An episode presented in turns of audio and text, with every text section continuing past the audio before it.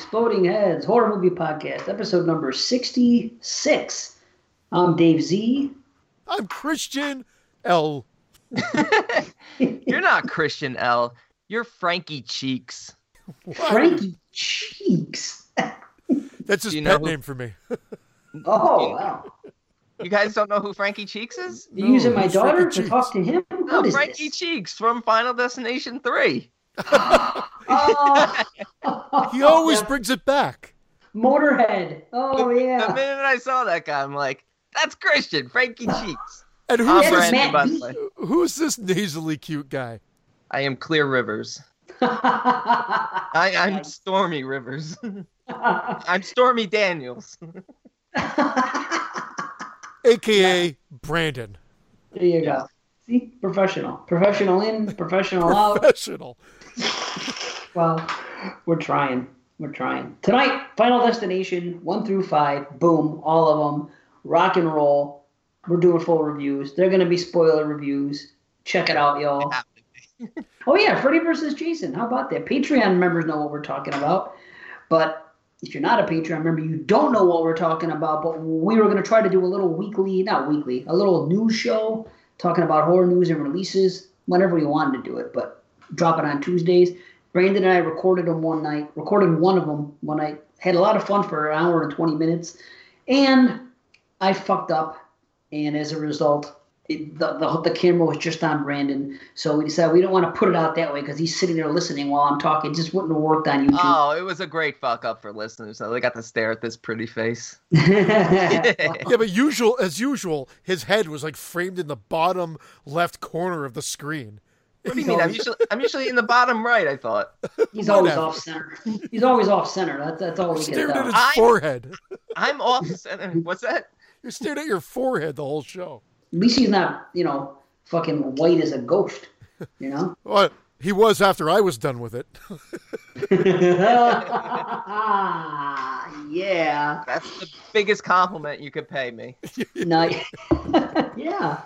So yeah, we, it's on the Patreon. Uh, we didn't want to put that out as our first one. It wouldn't be a good representation to the YouTube crowd, but we're slowly getting there. Hopefully, by the time this comes out, another one of those has dropped, and uh, Freddy vs. Jason has, has taken off. We'll see. But as long as I'm mentioning Patreon, we do have a few new members on there. So hopefully, yeah, they got to enjoy, you know, the, the Freddy vs. Jason fuck up. It was still fun. It was fun to watch and listen to, I think, and you know, we had fun doing it.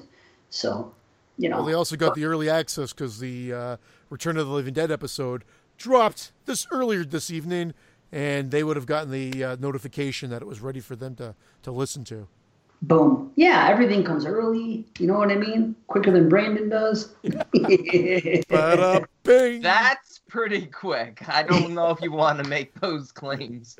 I'll tell you what, it's better to come quickly than to be the opposite. Absolutely. What what the hell am I waiting for?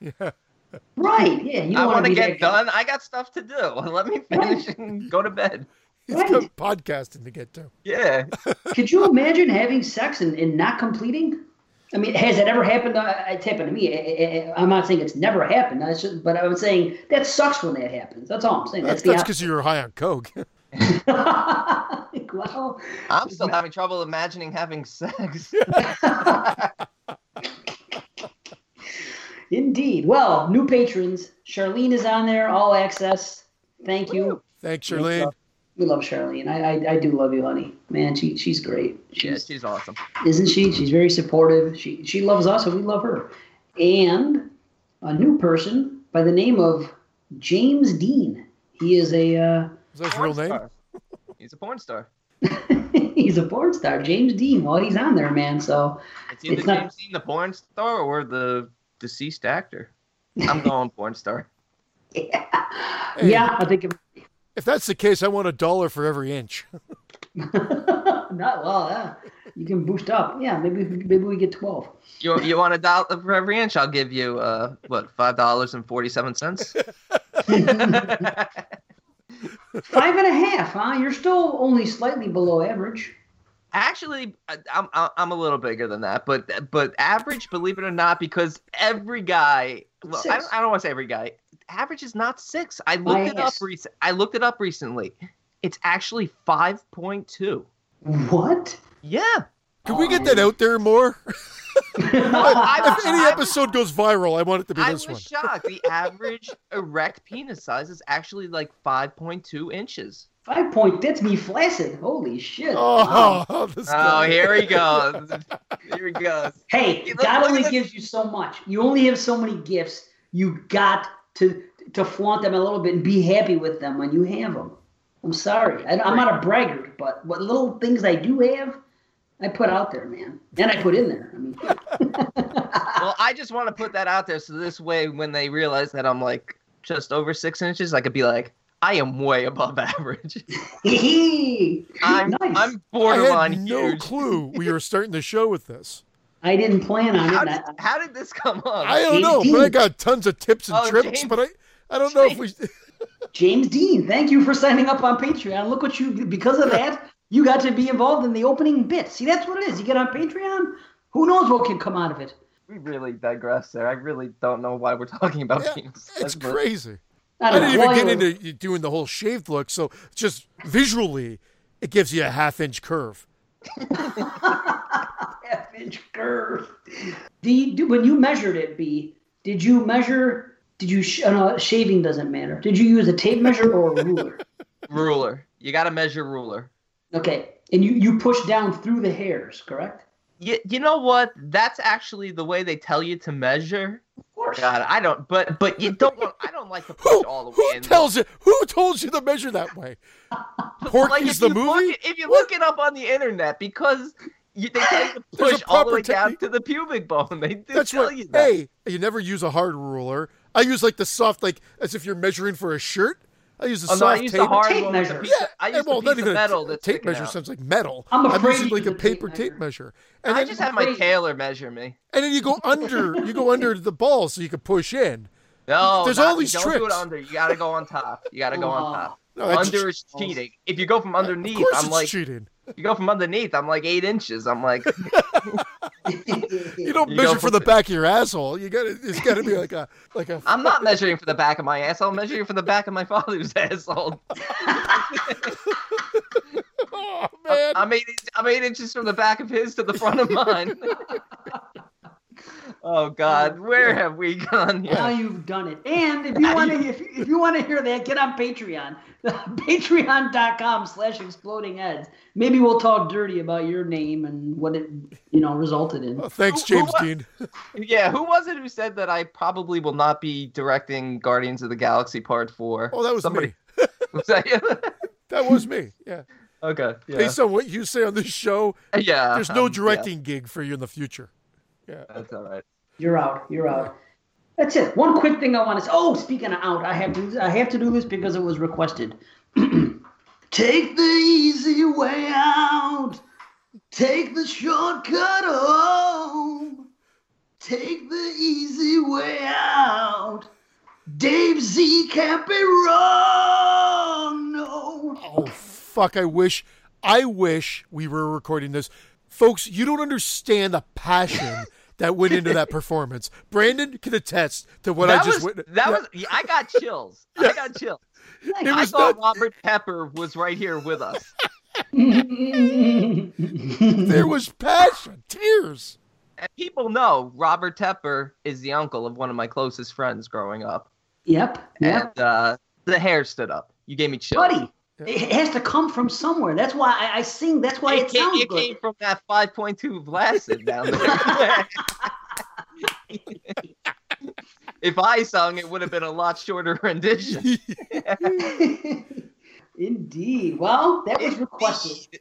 So I love the I love the patented Dave Z. Indeed. Indeed. And I forgot who requested it, and I love you guys. And I was just talking to you yesterday, and um everyone knows I got a shit fucking brain, so I, I forgot who it was. But it was fun talking about it. By the end of the show, uh, it, it'll pop up. So yeah, Mr. Easy Way Out, that's me. And somebody wanted to hear me sing, so somebody asked me to sing. Damn it, I'm gonna do it. So We know. You were gonna do it anyway. I had a feeling. I hadn't thought about that song in so long. It's a great song. let me pimp something. Everyone, not everyone, some people may know that since I got into my house, I've been collecting posters And I said I was going to, and I get into my house, and I got my, my whole situation down here. Room two three seven is how I like to call it. And you know, I'm I'm doing the whole poster thing. So I'm being very discerning when it comes to shopping, as I always am. I research. I don't just blindly go on eBay and spend twenty dollars on a poster. I search. I do this. I do that. I bob. I weave. I do the best I can do. So now. Hey, Neil and Bob's. and Neil and Bob's. I uh, I'm gonna Neil and Bob right now because I'll tell you what, this dude here, he has a website. It's called BananaRoad.com. Oh, look at this guy! Just because Banana Laser finally came back after 25 years, Isn't everything's banana weird? with this guy. I here's the fucked up part. I, I did this Banana Road thing with him, and the guy's name that runs it that I've been talking to on online, his name is Matt. I kid you not. What's so mats and bananas? Yeah. I don't know. I don't know. Banana mats. I don't know, but it's fucked up. But after I talked to this guy Matt from Banana Road, then we recorded the Banana Laser Return special. But it's pretty fucked up. But anyway, uh, uh Banana Brandon, Road. Brandon and I didn't listen at a protest. you didn't yeah. listen? No, I listened. I listened. We're boycott- we're boycotting the show. um, a lot of times posters you know, they start at ten dollars and they're shipping and this and that. And you look on eBay and you look on Amazon, and you know, I'm looking around for good deals. I found this place. Like I said, it's called BananaRoad.com. I bought three posters. They were going for like seven ninety nine or eight ninety nine each.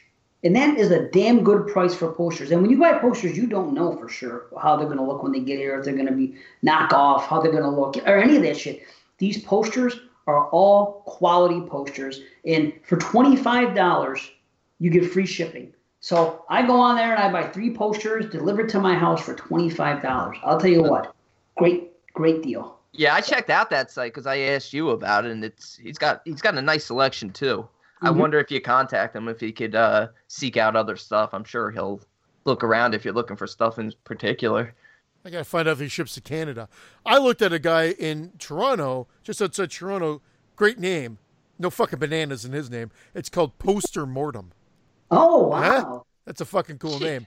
He's at a lot of the horror conventions, the local horror conventions. He will be at the Niagara one, and he'll be at the Toronto one later in this fall. I was just I just sent him a message really quickly on uh, Facebook. He responded within 15 minutes. We didn't talk prices or anything like that because I was looking for Return to the Living Dead. He says that is so hard to come by, and if oh, you oh, find it? it, it is ridiculously expensive. Eight ninety nine Banana Road. But yeah, I think he deals with originals. What do you mean by originals? One that ones that actually were in a fucking movie theater. One, what's the yeah? Difference? I don't think. Well, okay. I'm just saying that that's what I think he's the poster motor dude is dealing with. And he's gonna well, charge yeah. you fucking ridiculous amounts of money. Well, what's there the are like rarer posters. I mean, you're talking about like reprints and stuff versus like the original I don't want the original fucking Mona Lisa, but I think that's yeah. what he was selling. I'll take the reprint. I'll take the seven ninety nine. What's with you guys only shopping at places that have uh, titles of previous shows you've been on? poster, right. poster mortem. Wow, you're right. That's very true. what, what? Where else have you looked? TGI posters. I went to skeleton so, posters the other skeleton day. So, posters. So, Brandon, yeah. where are you getting your posters from? ABC's of Hidden Posters. ABC's of Hidden Posters. So great names. title. yeah. Oh, it's not bad. Twenty-two posters of uh, of moods. That's why. Does Moods have posters? Oh yeah, Moods. You know, I love the setup you got going. Moods has got an awesome setup. He just did on his YouTube channel a quick man cave tour of his room, and it's stacked with posters and funk and some Funkos. It's a really cool setup. I definitely recommend you guys checking that out. It's like it's a sh- short video too, like less than ten minutes, I think. It's oh, awesome. So yeah, posters. Check them out, man. They're good posters. I, I, was kind of when I bought them, I was a little bit like, well, I don't know for that price. We'll see. You know, because it's hard to do. I mean, it's not. You go online. Like I just ordered a Suspiria one, and ended up being seventeen ninety five uh, for, for, that for a 24 by 36, which is what I get. I end up getting it for ten dollars because eBay sent me this coupon, and it said ten dollars off an order on eBay. So I was like, holy shit! Now I'll do it. See, I don't like to spend more than ten on a poster, just like I don't like to spend more than fifteen on a Blu-ray. Although, all fucking though, I really have spent more than fifteen on those fucking Scream Factory collectors this past uh, couple weeks. Holy shit! But that's yeah, but you know those are special circumstances. Let me are. let me ask you something though. When you buy posters, are you OCD where you you'll only buy rolled posters? Of course, I don't want creases in my posters. They have Okay, to. no, I, I'm just them. I'm just asking because like sometimes maybe all you can find is you know folded. I won't. I fuck folded. I, what's the use of having creases on your freaking poster forever? It's it's Well- amateur. Oh, I Well, can't- it's funny because Scream Factory used to send their posters folded because that's I got why I never I, got them. I got the carried limited edition. They came folded. I never hung them up. I just keep them in. I have them in an envelope. Uh, But uh, but but now now Scream Factory they roll everything. Good. Yeah. Light it up. Roll, roll it up. Everything? Light it, right. they roll everything, baby. Yeah, we'll we'll go down to Banana Road. In the middle of Banana Road. whoa, whoa, whoa. Okay. Are we doing a show tonight or Yeah, let's do a show. Yeah. This is not your fucking weekly bullshit show. This is actually one of our episodes here. Hey, the, the bullshit is my favorite part. Maybe next week will just be a bullshit show. How's that? We'll Yeah. just do that for fucking two and a half hours. Just Can I start? Can I? Can I just say my general feelings? you could do whatever you want, buddy. Final Destination is the Millennium's answer to Friday the 13th. This is the Friday the 13th of the Millennium. These f- movies are all fun. These movies are quick to watch, follows the same formula, and with the exception of maybe the last one, throws in a little bit of nudity here and there. With part three being, I think, the most gratuitous. Nice. Yeah, part three was great. when they're dancing in the friggin' thing, in the tanning bed. Oh, he's oh, singing. Anyway, oh yeah, sorry. That was a oh, oh, segue for more singing. Whatever reason, we left this off the slasher show because I guess it was an unseen entity, and that's the reason we didn't include it. But this could easily be considered a slasher series. a lot of people do consider it a slasher, and I'll even I even my thoughts. I'll even say that I think it is a slasher. I still would never include it on the list for that purpose. It just doesn't feel right not having a physical entity. I agree. That's that's just that that's the only reason why. And as far as Friday the Thirteenth, I will agree with that comparison. How it's formulaic and, and great kills, which is what you want. I'm also going to add a little bit to that. Final Destination is to Scream what Nightmare on Elm Street was to Friday the Thirteenth. Think about it. Friday the Thirteenth came out 1980. The slasher boom went bananas. It was all everyone did what they did, and then Nightmare came out and put a supernatural spin on it and did some shit. Same shit happened. 1996 Scream drops. We get a bunch of carbon copy ones, a lot of them shitty, and then in 2000, four years later, Final Destination comes out, puts a supernatural spin on it, and does that. Very similar. Oh, okay. But yeah, I like that. I like yeah. that comparison, minus the shitty Scream part, because I, I think all four are fairly solid. No, no, But, no, no. uh, I didn't mean this, the Scream movies being shitty. I'm like saying Urban other Legend, Valentine. Even though I like some of those ones. Oh, okay. Oh, I know what you did last summer. All the other ones that were subpar, you know, Scream ripoffs, if you will. That and just like Yeah. with when when Friday the Thirteenth came out, we saw a lot of Friday the Thirteenth knockoffs. Same thing. Now Nightmare on Elm Street came along and turned the slasher genre on its ass, subgenre, and then Final Destination came and they turned that. Pardon me for saying it, but slasher subgenre on its ass again by by doing this. That's all Yeah. I'm saying. And this, I'll, I'll agree. This was a this is a really fun franchise, and I'm glad we chose to do this. But I do think there's some missed opportunities with this franchise because I think that it's a very smart franchise, and they don't really take advantage of of some of the creativity that they have in here. Some do, some don't. And I think they do take the easy way out, but for the cheap Yeah. thrills. They take But- the but- easy way But out. I was gonna say, but Dave, isn't should they? I was I- gonna let you have to sing. I'm I all will tell it. you, not one of these movies fails. I I have I Oh, can't I couldn't believe my ratings for these films. Holy yeah i don't i don't i don't i really don't think any fail i just think that some are much lazier than others particularly when you get later on into them but uh I have one that has a major flaw in it. I told you both while we were watching these over text that there's a major flaw in part three, yet my rating doesn't reflect the fact that it has a major flaw. Well, Well- because it's because it's fun and entertaining. Exactly. Yeah. I think one fails miserably. I think he's- I, Miserably. let me guess. I'll, I'll I'll tell you right now.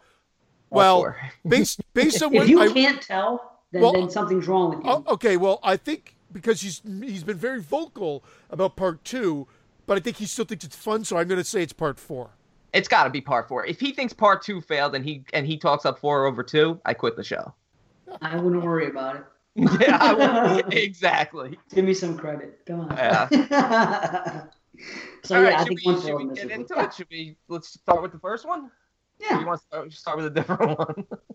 You ready to roll right in? Let's do it. Let's go for it. All right.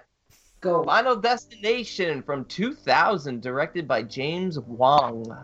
After a teenager has a terrifying vision of him and his friends dying in a plane crash, he prevents the accident only to have death hunt them down one by one. Boom. Okay, let's go to two. So, All right. 180. ratings. Ratings. Final Destination two. Come on now. Flight 180. You guys know what this was supposed to be? An episode of the X Files? Yes. Yeah, pretty That's pretty what great. it started of. This Yeah. the script. Flight 180. It was it was originally written as an X Files episode. Wow. Yeah. Isn't that something? You know, and it's all based on an actual flight that crashed uh, going to Paris. And there was a group of high school students on vacation. I mean, it's all true, which is even crazier to me. I just I thought to myself, I'm like, wow. I, you know, when I read that, I thought like, can you imagine if if 9/11 had happened before this movie got released? I don't think we'd get this franchise. That's true. That's true. That's it would not have happened with the plane. You're right. That was that'd be Yeah. way too much. And I think the first 35 minutes of the first Final Destination, if you've never seen any of them, you'll watch this and, and you might be disappointed because the setup in the first 30, 35 minutes is almost perfect. Oh, it's beautiful. It's It's so beautiful. well done. It's so well done. It, it hasn't become the Final Destin franchise, Final Destination franchise until after that point. Well- it's like it's a seriously toned film for that first 35 minutes. And that's why the one's directed by James is it Wang? Or Wong? Wong. Wong. I got the R- Wang Wong. Uh, uh, the, sorry. Uh, the Final Destination, that's why one and three take the time to set it up. And I, Yes. and, and where I'm going with it, I mean, I understand three's a roller coaster, and we can get to the motif of that after as well. But there's there's a setup. We're talking about the first turning point being the accident, whereas the ones directed by David Ellis, two and four, it's the opening, almost the opening sequence Yeah. True. sort of. It's a totally different sort of spin, and the build-up is, is what makes it. And and you're right, it's great, and it's great because the characters are likable. You relate to these these these people. They make even the the Dick character. You kind of can understand why he's being a little bit of a dick. Like everybody, everybody works well as the ensemble cast. I guess is where I'm going with it. I'm not saying that this is a super intelligent script. They could have focused more on the intelligent parts, Brandon. Like Yeah. there's some great things, but I think a lot some of it is heavy-handed, but it makes it fun. Like when the when they're in the airport and it goes terminal, terminal, terminal, terminal, terminal. Well, those those little premonitions and clues that are thrown at the viewer, I mean, they're they're nonstop throughout the whole series. There's literally hundreds per movie that that we probably even miss. Everything, you know, from flashing, you know, the 1 a.m. the zero becomes an eight, and it, you know, every, every little thing, even the opening with that with the hanging skeletons. You got, you know, the fan making sounds. You got Death of a Salesman is one of the books. Uh, you see pictures of people in a guillotine. Uh, this is the end is playing. You know, it's it just there's nonstop clues throughout. But I think the focus of once they realize that that death is is coming back around to, to get them because they cheated it. There, there's just so much more to be explained, and I feel like they just kind of stay on the surface of that and just kind of get maybe take the easy way out. No, see, I, that that's where actually, funny enough. I said I wonder if this movie would have played out better with no exposition, with them, with him maybe kind of figuring out what he feels like is happening. But in this one, I think they really dive deep and say, "Oh my God, we cheated death." Because of the whole Tony Todd thing, he's coming after us. It's in this it's in this pattern or this plan, and like that's where I think the movie gets bogged down. Actually, I think. oh no, I great. think that's the, I think that's the strongest part of the first one. I think that's why the first one is and, and my I, personal favorite. Okay, well, I was going to say because I actually check out the only part I check out in the first movie when he's trying to cheat death and do the botulism thing, and and he's in the cabin by himself. It's a ten minute segment of the film, maybe a little less. And I figured they could take that. They could have taken that right out. You know and what? It wouldn't could've- affected the movie at all. they could have taken that True. out, but that leads to a great revelation. That scene, I do feel like that scene does drag because I don't necessarily love it. Him in the cabin, taping everything up, he's losing his mind, he's talking, but that leads to that cool revelation where he realizes that he never switched seats and that he wasn't next, and that it was actually clear who's next, and that's why he ultimately leaves the cabin. Yeah, but he could have got that revelation anywhere. Exactly. Why, why does he have to go to the cabin to get that? Uh, uh, you know, unless because he's lost his mind. He's he's prepared to hold up there and and keep himself safe. I mean, if he's not in there, he's he thinks he's next. It wouldn't make sense given the fact he's done so much research. That's what I like about his character. He's really intelligent about it and really dives deep into what's going on, looking for clues. Whereas in later sequels, a few of them re- bring callbacks to the first two movies and and you say you know this happened before. But as we get into like the last three films, it, it's like nobody's ever heard of Flight 180. Nobody's ever heard of an, any of this happening before, and nobody's even really interested in researching it. They just sort of get the general idea that this is what's happening, and we're just gonna Well, there's a reason for that in the fifth one, but yeah, yeah, there, obviously, and and that's yeah, and that's a great a great twist, and that that saves the fifth one, I think. that's great. oh, we'll that. get. Well, I'll get back to, to get to that one too. Just by Yeah. you saying saves, I'm I'm a little. Uh, Yeah, that's. I agree. because Yeah. I'm I'm uh, this this series could easily have two movies, and it would have been perfect. I think. Hmm. Yeah. I, I. You know what? I, I'm kind of with you. Yeah, but I'm not. Yeah. But I'm not against the other ones. I'm just saying. No. Well, one, but one I'm against. I think still, this I think this movie works best as a, as a trilogy, to be honest. well, what Well, we'll since see. we're talking about it all, just name the movies, and then we'll get into it deeper. Maybe then. What I'm obviously saying one and five. as am I. Yep. One, one two, and five. You I- need two. You need two. Two is. Oh, actually, if- two because Really? two is the only one that shows that death can be defeated. That you can actually cheat death. I like that because otherwise you're just going through these movies. Well, like, all right, there's no way death is always going to come back around. Why am I even investing in this? Well, It's- five shows you you can cheat it too. but they don't cheat it. And there's But a major don't. there's a major flaw I find, and I told you I have a question about it, and when we get to part five, but there's a major issue I have with with something that maybe I'm not interpreting correctly, but two of the characters, well, one of the characters should not have died. And given that, another character wouldn't have been there to die either. And we're gonna get to it. And I, maybe you can explain it, and I hope you can because because I love five.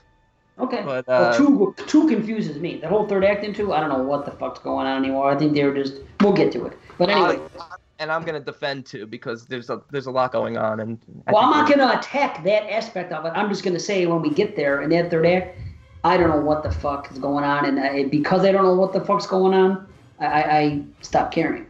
for me. You know. for for me, even in part one, and I think it comes up in one of the later sequels, maybe part three. But the biggest issue I have with the franchise is that if death, death has obviously been around for so long. It's had its grand design. It's doing this thing. Is it a mistake on Death's part that these people are getting premonitions? Or is it a uh, sort of like an inter- a divine intervention from some other force? Hmm, I can buy that. It's a divine intervention. I never questioned it. I just thought it was cool. and I just, it at that. I just, I, it's not that I care to question it or even know. It's just that I didn't feel like they questioned it enough. Well, how can you question it? I mean, what? All you need to know, if, if you're Alex in this one, you know you're getting signs. That's what I like about one and three is that they're getting signs, a Yes. ton of them, before they get there. It's a great build-up. Then it happens, and then nobody believes them at first, which I like. Where other movies, they, they might fall into it quicker. But I like the the fact, especially here, where nobody believes them and they have to prove it. And then once it happens, it's like anything else. If somebody tells you they're a clairvoyant, you know, prove it. And and this guy's proving it. He's showing up at the houses when people are getting killed. He's always there. He says things happen. He can then he says, I can't tell you why. And they even say, well, what are you? Is it a vision? Is it this and that? He goes, I don't know. He goes, all I know is that I got the vision, that it was going to happen, and it happened. I can't tell you what your lottery numbers are going to be. I can't tell you this and this. All I know is that it happened, and that's all I need to know because now my theory, after the kill start, my theory is in fact coming true. So you're either on board and you can believe me, or if you're not, you're probably going to die. Yeah, I just don't understand. Wait, these premonitions, they need to explore that more if they ever pick up this franchise again. No, whole idea of- you yeah. think that, that's a jump the shark to me. I don't want to. Oh, absolutely not. They need to. People need to. They need to question it. Why? How, what are they going to do? Go back to some fucking witches from Clash of the Titans days That- with an eye? No, That's no, when it gets. no, that's when it gets no. heavy-handed. And No, then, it doesn't- Right. No, That's no. like what ruins Candyman and the fucking bees in, in the park. two you and shit. I can't keep need that. you can't keep regurgitating the same film over and over nobody's questioning why are we getting these premonitions there has to be an explanation for then it you'll and get a i Jason would have goes to hell. Wh- Why Right. does Jason keep coming No, back? Why no, does, no. You, That's you're- what you'll you get get, you'll get right. crap because they they come up with these stupid ideas. and You're like, well, no, I don't like that. i'm Then not Halloween saying i'm not saying we need we need tons cult. of answers but we need pe- we need characters questioning it Yeah, but because there's no we- time to question it. B. You're in there. If, if the three of us are in there, and right now I get a vision, and I say, "Hey, you be the fuck on board, or you're gonna die." And then we look over, and Christian doesn't believe me, and he dies. Are you gonna say, "Hey, gee, Dave, where did you get that premonition from?" No, you're gonna say, "Well, Dave, what should I do now?" not I'm gonna say me my not me you should be questioning it The viewer. You know what? I honestly think you shouldn't fuck with that Mac Daddy. no you have to you have to exactly. you have to you have to with with these uh with these later se- with these later sequels they seem almost like la- lazier versions of the first two Well, of course, th- th- it's a lazy version, but in this film, who, who who's expecting a franchise? This is just a film. Remember, I told you how it was written and why it was No, written. but at this point, it is at this point when when we get to the later ones where it becomes an issue where ne- people need to be questioning it more. It is a franchise at this point. It becomes one, but I'm talking about in the narrative of this particular film that we're talking about. Oh, the first question the, the first film does it great because Alex is actually questioning it and doing research and looking into it. oh, like clairvoyance and reading books and shit. Oh like- yeah, that's that's what I'm talking They about. They do show. talking- Yeah, they do show that. I love that. Like Brandon said, Yeah. the- the camera's panning over. He's researching flight patterns, crashes. He's every like. He, I like that. I do like that. That's, They that's what I'm talking about. I'm not talking about him having to go see, you know, uh, mediums and stuff like that. I don't want that. But I'm just saying the characters in as we go on start to become just more like, oh, this is happening. You know, be on the lookout, which is fun and entertaining, but oh, there's depth. It, there's depth in the first one with Alex and, and everything he's doing, and, and Clear and her story and and and everything, and and the effect it has on all of them. But uh, because even Clear is having visions. I think that's something we learn as it goes on. Is that really everybody, if they're open to this concept of of what's going on, they could they could all find signs. The thing is, it, bec- it, it would become obligatory, and you'd be sick of it by the third film. Like, okay, now we got to go through the fucking ten minute uh, montage of why and this and that, and that's what I think would happen. I- I, hmm, I don't know. And I agree there, to a certain extent, Brandon. I think I know where you're going with it. But as I said, my piece kind of through jokes and what uh, what Dave just said, I honestly think over explaining it will work against it. No differently than some of the weaknesses already within the franchise. There there's some forced stuff even within this first movie. Tony Todd scene, you're either going to love or you're going to be like, "What was that?" Because I think they meant it to be tongue in cheek. It's also overdone, overplayed. When after the whole plane accident, I, I'm jumping back here a little bit. Sorry. Well, we're all whole- just a mouse that a cat has by its tail. there, there it is. Let's just end the review right there. That sums it all up. But I'm saying there, there are a couple of things that I'm not 100% on board with. These are kind of directing, editing things, but where he gets the premonition or, or the, the sign that Todd's in danger. I thought that was great. really, oh, it was great if they played it out a little bit better, but he's at his desk. Woo, woo! It turns. There's an owl there. He throws the magazine there. It hits the fan, and it. I, I just. I, I've always thought that was kind of rushed, a little messy in the way that it's presented to us. Don't get me wrong. I love how the piece of paper falls down and he gets the the vision of Right. Todd and realizes that something's amiss and must go from there. But just the way that that scene was constructed seemed like I guess like it needed a little bit more of a build up. And who Too- too. Todd with one D? What's that? One B. One, One D. D. Todd. T O D. Oh. That's just a, that's just a me thing. Uh, But I've noticed that from the first time I saw it in the theater. I just said, "Oh, that owl, that owl thing just bugs me." Like, why an owl? Why couldn't it have been something else? What's was there a metaphor? Is there a meaning to that owl? Yeah, Todd had nice hooters. I ask a Well- serious question, I get a fucking hooter answer. what would you? What would have made you happier? A fucking pigeon? Because we got pigeons all over this fucking franchise. Would you rather a pigeon hit the door? Would that make a difference? Or is, is it an owl that, that bothers you? It's just the way it was done. Because if I saw an owl at my window, I'd be like, "Awesome!" But he, I guess, because he's so Kind scary skittish. But yeah, he just whips the magazine at it. It just, it just seemed forced to get to where they wanted it to go. I'd be afraid. I think if I if I turned around now and saw an owl at the window, I don't think I want to see an owl. How about if he was intrigued by the owl, walked over, and then the magazine got into the fan, and then shot up, and he's like, "Whoa!" Then he gets scared, and the Todd thing falls. I Yeah. don't know. It's just the way it was, the way it was developed, the way it. What if out. what if the owl just said, "Who? Todd?"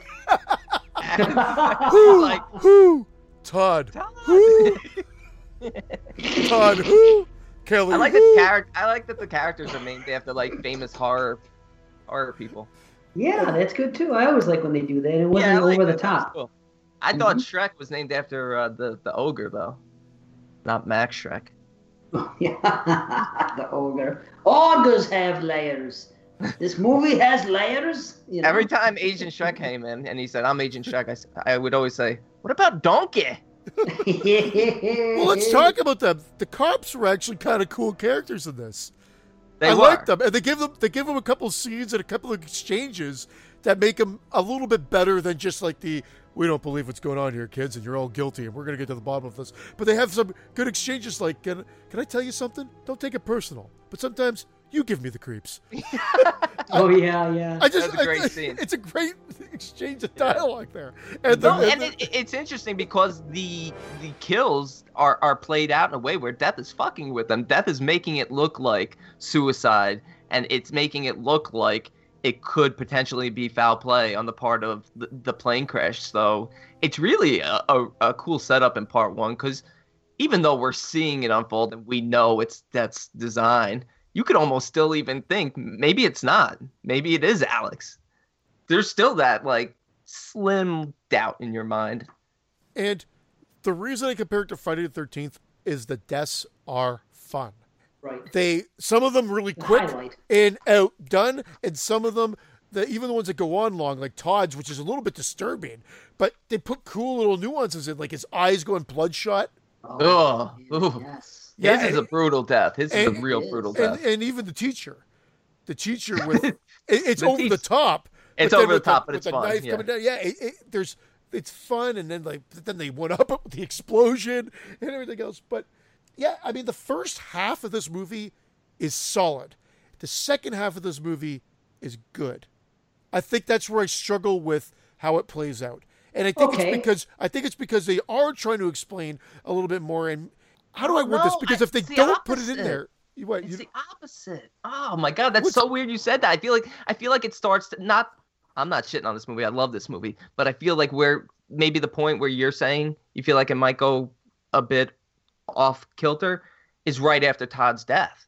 It's right when Clear is all of a sudden outside the house, and we're like, "Why is Clear here?" Then we get that simple, simple explanation. Well, Alex, I know you are having these premonitions, but I feel what you feel, and I'm like, "Ah, that's lazy. That's Yeah. lazy and, and goofy." You're- but you're you know, right. th- Yeah. then I'm, but I'm on board because I like the characters. Then they go see, uh, what's his name, Bludworth, uh, Candyman, Bludworth yeah. and Oh, uh, and then from there it kind of just picks up pace and and that I like that but I, that's where I feel like the the missed opportunity was in terms of keeping it a little bit more serious tone like the first half I'll tell but you. Sorry, B. Oh, no I was gonna say but who knows I, I, I'm just saying. I, I, to me, it wasn't. It wasn't a tale of two halves at all. I, I'm engaged from from first frame to final. So it's Final, weird. Final Destination. Aha, indeed. And that fucking plane is amazing. It's probably the scariest of them all. The scariest beginning, going on the plane and seeing the way it goes down. I have, in it resonates with me personally because three things fuck me up, some more than others. But as far as like personal fears, the drowning thing, which I've alluded to before, that's a fucking thing. The plane thing is something I'm fucking afraid of, especially flying over water. Then I got the double fucking danger. And the other one is driving over bridges because if I fall off, I might drown. So how do you this, how'd you even make it through this series? tell me that's this is why the, the, the, what happens in one and what happens in five are the scariest two things. What if that roller coaster's over water? That would have been freaky. Or if, was, or if, there was, a rocking horse on the roller coaster. that fucking rocking horse. no, I'm not saying I'm not engaged, and I will agree that that fucking scene. This is a testament to a movie made in 2000. The reality is that the plane crash is still looks good today. It's terrifying. It does. Like it looks it's great. fucking great and it's terrifying. It's Everything about it. Even when it blows up in the sky and you're inside and you see the window shatter, that oh. fucking gives me the, the chills. It's fucking the only thing is it's kind of funny how quick they take off after that. That would never happen. After they get you know how long it takes for a fucking plane to take off? Fucking forever. You know, anyway, I, I, noticed that happens, that happens in a couple of the uh in a couple of the kills. Like after the premonition, you it kind of like it seems like it happens very quickly. I noticed that in part five with the suspension bridge like it was very long in the premonition. Then the minute he snaps out of it, there the bridge falls in like two seconds. But, but we understand fine. why. We don't want yeah, to see that same yeah, scenes again. Yeah, they'll be standing there for ten minutes, just, right. just like, when's it gonna happen? Right. But sorry, and I was just saying because of that the shift. The Clear thing I can understand. That's movie. That's movie laziness, and and I I can forgive it. And some people might be, well, no, no, you should have a problem with that, but I don't. The Tony Todd scene. I'm going to tell you, in this movie, uh, if this was a single movie, I would have a problem with the Tony Todd scene. Even though I laugh at you, uh, and you don't even want to fuck with that Mac Daddy, because that is exposition wedged in, and I think the movie would have been better without it. However, I like it more because of Tony Todd's further appearances throughout the series, and I think that's what makes this better. Personally. It's so weird that you're saying that. I like it less because of his further appearances. what? And I think the it, exact the exact opposite. Because here's how I would have played it off. If this was just one and done, I would have played it off that that Tony Todd might not have even existed, and he might have just been a representation of death. Ooh. Whereas it's clearly explained by the directors and the writers throughout the series that he's not. He is a mortician and then the coroner and in later parts. But why is he so damn creepy and so weird to talk to? Like, especially, I mean, it just doesn't fit me that well. Yeah, it's very socially awkward. No, no, but it, it, fits. You want him to be there. That's fucking Tony Todd. He can deliver those lines that way. And in this movie here, I think it's done perfectly. I think it is absolutely his part in this film makes perfect sense. I think when you get to part two, and it's funny because my wife, saw that scene. She watched the entire part one with me. I watched this whole series with my my daughter, except part four, who I said don't bother, and I watched it on one and a half speed. But I, I I watched the whole thing with my daughter, and I watched parts one and five with my wife and my daughter. So I watched one with them all, and then part two, my wife was in and out of the room, and she happened to see the Tony Todd scene. And at the end of the Tony Todd scene, he gives this this this look, this goofy look, and and he goes, "Oh, well, that was lame." And she saw part one and she loved it. And I said, you know what? I think, and I, I kind of, I don't know why I felt like defending it, but I said, I think that's because it's supposed to be tongue in cheek, and he's he's breaking the fourth wall when he's doing that in part two. That's what I thought. I thought it was a little bit of hand up in part two, but with intent. But if not, then it was just bad. And that would have been fine. That would have been fine with him breaking the wall if he represented death. That would have been cool because then it's like it's death. It affects everyone inside the film and outside watching it it would have been like it really would have been very deep then. But he's just a mortician, so him breaking the fourth wall would have been like Alex, you know, starting to talk to the audience, but like Woody, like Woody Allen or something. but it makes sense in this film. I like his performance. Oh yeah, no, I like it too. I mean, we're just I'm just nitpicking and and you know breaking it down because that's what we do. As but, am I. I, yeah. But if I had to go back, if I took it back with that first time I saw it in the theater, I'm like, hmm, not sure if I like that scene. And every time I've watched it since, it's always been the same. I enjoyed it the most this time. He does play it perfectly. Uh, but admittedly, I did question. I'm like, what if that didn't exist? What if yeah. Tony Todd was not even in the series whatsoever? And what if Alex had to figure this out a little bit more on his own. He's researching and, and whatever. There's not so much exposition. What if that whole scene in the cabin with him trying to cheat death was, or, or or face death or, or try to fight it was taken out. What if? And I think Yeah. the movie would have been could have worked better. Uh, I think it's some of this forced nature of the second half that pulls me out a little bit. Not a lot, just a little bit. Yeah. Change Why do you think? off the top why of did, my rating. Why Sorry. did Billy get off the uh, plane? Oh, he got pushed off. He was about to Yeah, get to he, he was mad. He was He- he was taking It's a shit. to do with me. Yeah, he was taking a shit or something like that, and then Yeah. he's coming on the plane late, and they're all getting pushed off. And he's like, Yeah. he's even trying to say, "I'm just got to get to my seat. It's right over Yeah. there," and he's getting forced out of the plane. Oh, okay, okay. I didn't. You know what? I, I must not have been paying attention because he got he got uh, he was there, and I'm like, what the hell's he doing there? Why did he get off? Yeah, wrong place, wrong time. How didn't you not see? He kept complaining. He said, "I wasn't even with them." And he was fucking pissed off. But the funny was his his comic relief, which didn't come till shortly before he died, was great. And he was like, when he, was learning what was going on, he's like, "Man, I hated French class." He said he didn't even want to go on the fucking trip or take the class. Hey, you- you know what I else? should have felt up Tammy that one time. He said. You know what else he said? great. He said, "Dude." "Where's my car?" He did. He said it. He said it. He said, "Dude." Right after uh, Alex has the vision of the burning leaves and runs, he says something. He says, "Dude." Oh no shit. Yeah, and I was like, "Oh God." He said, "Dude." I love him though. he he was great, and he, he didn't get goofy, and it wasn't goofy. It was a little comic relief shortly before he died. But Yeah. I thought it was great. Another, I really enjoy the cast of this film. I, I am into the performances of everybody and their characters. And I don't do not have any problems. Even the guy who was a little bit of a dick, I can understand a little bit, you know. But I, yeah, I, I really have very very few problems except nitpicking. But everything they set up was great, and the kills are set up perfectly.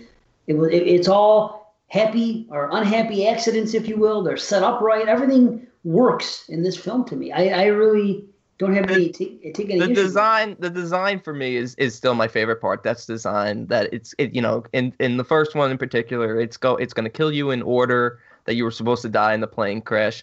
Great. unless unless you intervene and save someone then it'll skip you skip that person and go to the next person. So that's why i i, I said earlier that i like the scene of him holding up in clear's father's cabin just sort of uh waiting because he thinks he's next, so he's protecting himself, and then he has that epiphany that it's actually Clear's next, and then that whole scene where he saves her.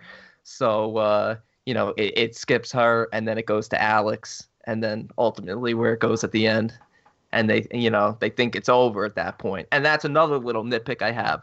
You know, it, it goes through one cycle, and then it takes a couple months off. Death.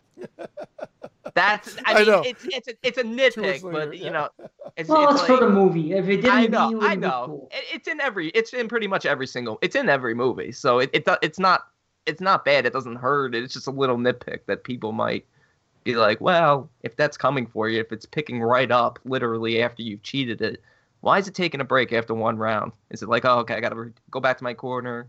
I'll tell you why. Because it's smart. Because death is smart, and it, wants to. It wants you to fucking think that you did beat it until you get that moment of realization, and then he's like, "Yep, you got it. Here I come. Boom. Fuck you." You know something? You know How's something? that? I love that. See? I love that. That's perfect. Why? Why Yeah. can't death be conniving like that? Fuck I like yeah, that. I like that. I'm on, I'm on board with that. And here's a nitpick.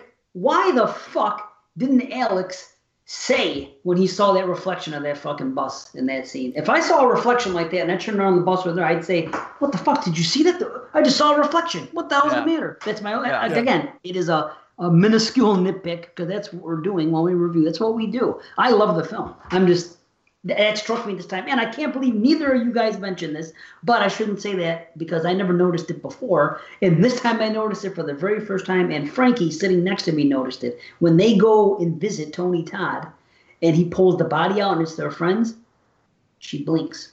Oh, Opens his eye for half a second. there's a blinky. I didn't even know. Is a fuck. And here's the funny part. I noticed the Zero blinking. I've seen this movie ten times. I noticed that blinking for the first time ever, and Frankie noticed it, and it was her first time. And I still funny, haven't eh? noticed it. Yeah. she brought it up. She brought. She goes, "You see that blink?" I said, "Yeah." I go, I, I, I said, "I thought I saw it, but I never noticed it before, so I, I thought maybe I was imagining things." And she pointed it out to me. Wow. So, but Frankie notices everything. She's she would be a fucking hell of a podcaster. Nothing gets by her when it comes to logic and shit like that. Or a hell of a heard detective. Dude, I'm telling you, she's A fucking. hell of an agent Schreck. I know. There's more money in detective than I think in podcast. yeah, we're living proof. Yeah. no, the tr- the the, the bus thing. The bus thing didn't bother me simply because at this point only Todd's died and they're playing that off like an accident. You Yeah, know, as not an accident, as a suicide. And uh, you know, at this point, it, it, it hasn't really kicked into full force. I think Terry's death by bus is, is when Alex is really pushed to the point where it's like, okay, we're it's it's definitely happening. I know he's already figured it out that this is, you know, what's going to happen, but he's not telling anyone because he don't want everyone to freak out. But Yeah, but death plan aside and all the other shit aside, if you were somewhere and you saw a reflection of a bus in a fucking in a in a, in a, in a window or whatever, and you turn around and there was no bus, wouldn't you be? I, I just think, given the trauma and everything going on, that I I I'm, I was okay with the fact that he didn't kind of immediately start screaming out, given everything else he had just been through. I, I was okay with it, but when you, as describing it right now, and the way they shoot it, because the way it's shot, it literally shows a reflection, and the camera pulls around to have him follow to notice that there's nothing behind him. It's almost dr- over dramatically shown that there's no bus there. That you kind of wonder why he doesn't mention it. Right. That's what I'm of- saying. I would have. Yeah. If it Well, was, what's he if it gonna mention? subtly- Oh, did you see that weird camera angle? it's pretty much what they've know. done. Did you see that dramatic camera turn? I don't know. I, I would have said it though. Hey, there's a there's a fucking thing there. A thing. A fucking, did you see the reflection? I don't know. Either way, it, it was a nitpick, and we spent more more than enough time on it. It was just something that I noticed this time. Like, man, why didn't he say anything? You know, I always say that movies. Why don't you say anything? You know what I mean? Because in so many films, I'm like, fucking communicate. But a very small nitpick. You know, whatever. It, it, it's a great film. I I love it, and I honestly don't think that overall in, in, in our community that it gets the respect it deserves. I really don't. I, I, I hear other people talk about other films in, in this franchise more, and I think this is the, the crown jewel. I think a lot of people really enjoy this series. It's just, yeah, you're right. We just we just don't talk about it a lot. I'm guilty of it as well. I've always liked this franchise, and yet don't revisit it as much. Don't talk about it as much. I've seen this one the most. What this this franchise or this particular film in the franchise? Yeah, not the franchise. No, part one the most of the franchise. Oh, okay. Yeah, Same- me same too. with yeah, me, me yeah. too. One one and two are, are the ones I've seen the most. Yeah, yeah, pretty solid. So I don't know. How about, how about the ending though? Because the ending they have a callback to the bus scene. Because Clear now sees the bus. Only the bus is really there. Yeah, That I was know. that was cool. That was cool. Because you're That like, oh clever. no, now now it's clear who's gonna have the full visions. But it it does that dramatic turnaround, and there's the bus. Which I And like. and I, I love that ending. Who's next? Yeah, that's great. That's Yeah. so great. Great Yeah. way to end the I movie. told you you. I told you you were next. Yeah, but you just saved me. Then who's next? Boom. Oh, Oh man, it's such a such a fun movie. Slam cut to the end. Done. Yeah. yeah, Yeah. it's great. A lot Left of the great theater. kills. Left the theater with a smile on my face, and I was by myself. It was in that time frame where I was going to the movies a lot by myself. I think American Psycho was coming out at the same time. This came out. Yeah. And I was dating my wife at the time, but she was always working, and she wasn't as into these movies. She'd go see Scream, Yeah. like I said. So I was going. I just like, oh, I'm free during the day. I'm gonna go see a movie. Done. And I like the use of John Denver. Yeah. Yes, We didn't talk about that, but that was great. But have you ever used the expression "torque a wicked cable"? Is that jerking off? No, was that? No, that was when they were taking a shit Yeah. Taking a Oh, shit. okay. before they get on the plane. Let's go torque a wicked cable.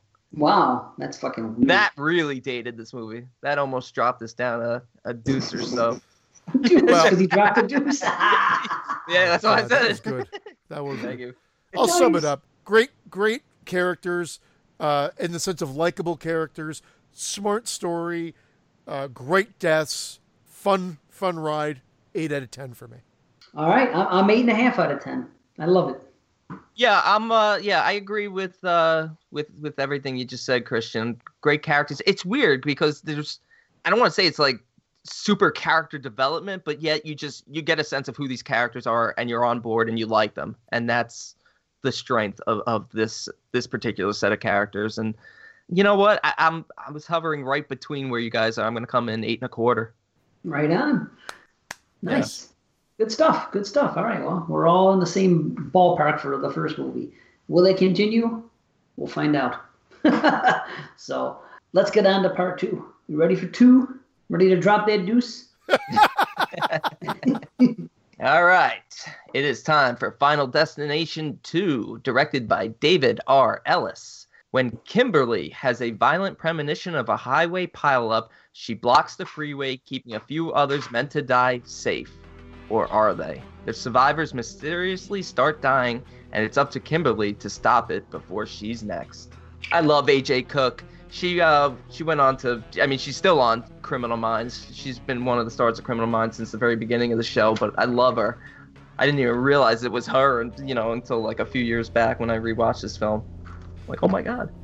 My, my opening thoughts to this is bye bye scares. It's it's fun.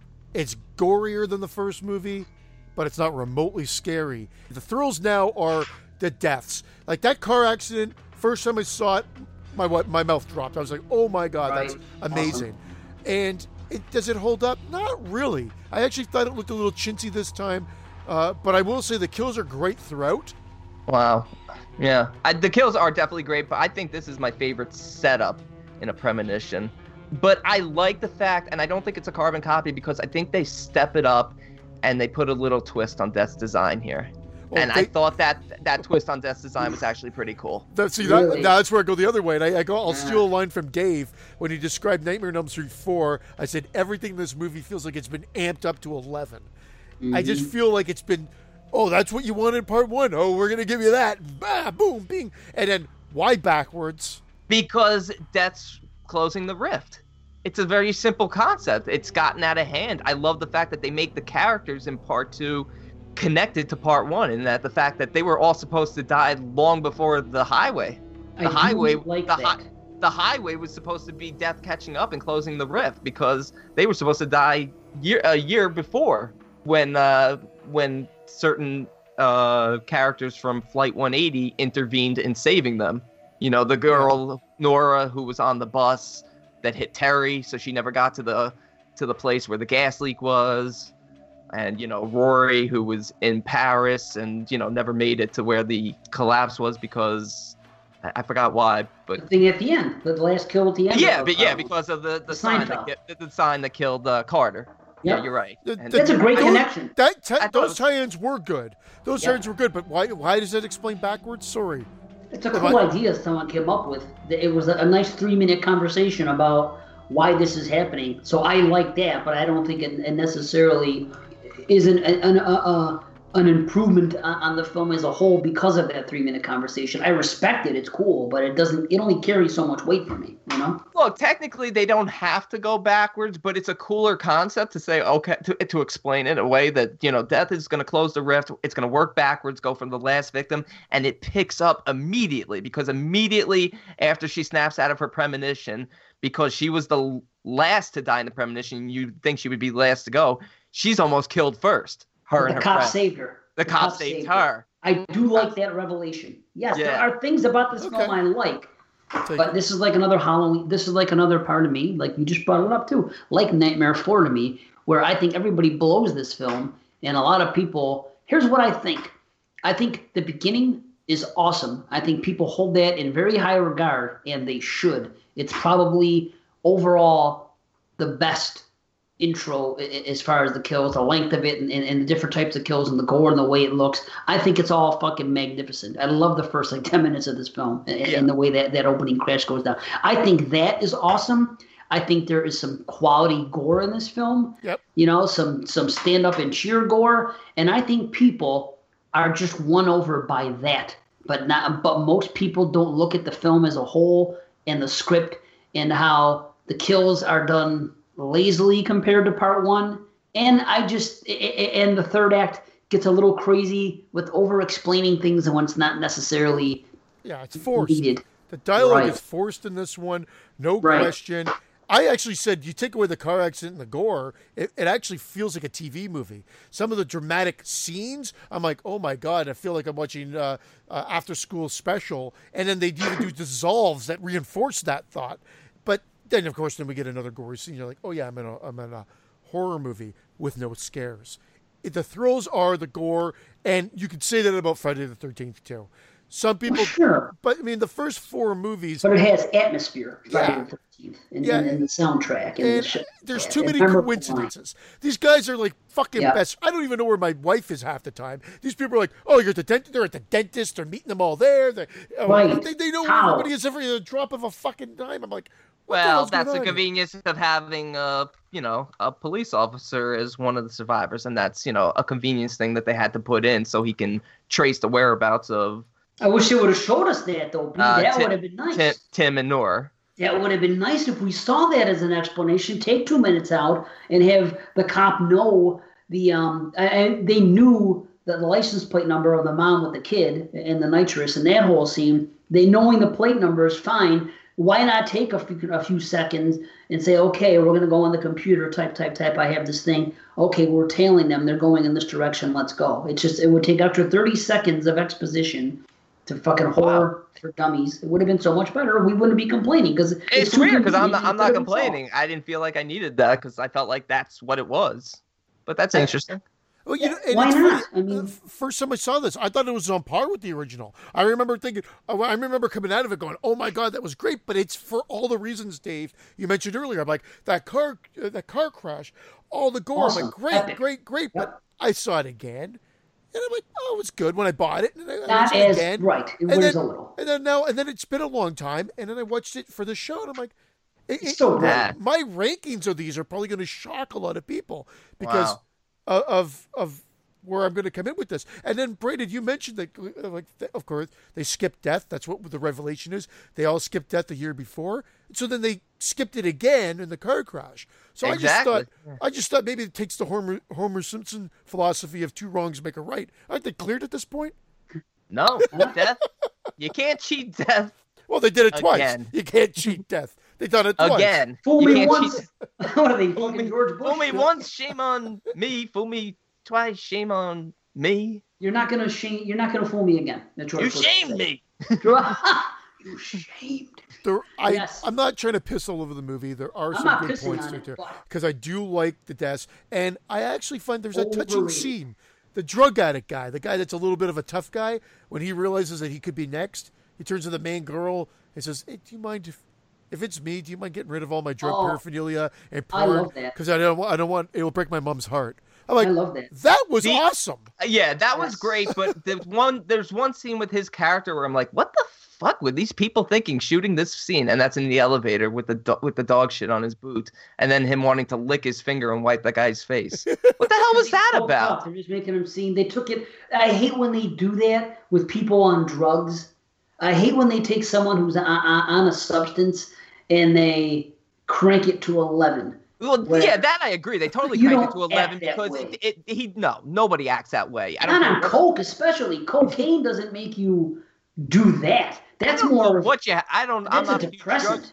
I don't know what he was had to be on to be acting that way, but it felt very out of place. Just the same thing with the guy with the hooks, the guy with the prosthetic hands, sniffing Nora's hair and stuff. I'm like, yeah, you didn't really need that. It was unnecessary. And, and the thing is, there's lazy script writing here. And even in the first, okay, I saw this one first. This movie, when when when the first one came out, it was when I was out of horror. Like I, I, I took a, I took some time off. I think from like you know like '98 to 02. I think that was Broke when, up, he when broke up with horror for a bit. yeah, I was done, dude. Scream came out and I enjoyed it, and it was refreshing. Like I left it in the early '90s for a couple years, you know, because horror was just bad at that time. I left, and then I came back when Scream came, and then I got into that and I watched some others and I paid closer attention. Then when the Scream clones came and the sequels, and I was done with it and it had run its course, I was out. So when I saw this movie advertised, it had that floating heads poster look again. It looked like everything else. I didn't even give it a second thought. I started dating this girl, and as I was dating her, part two came out on, DVD.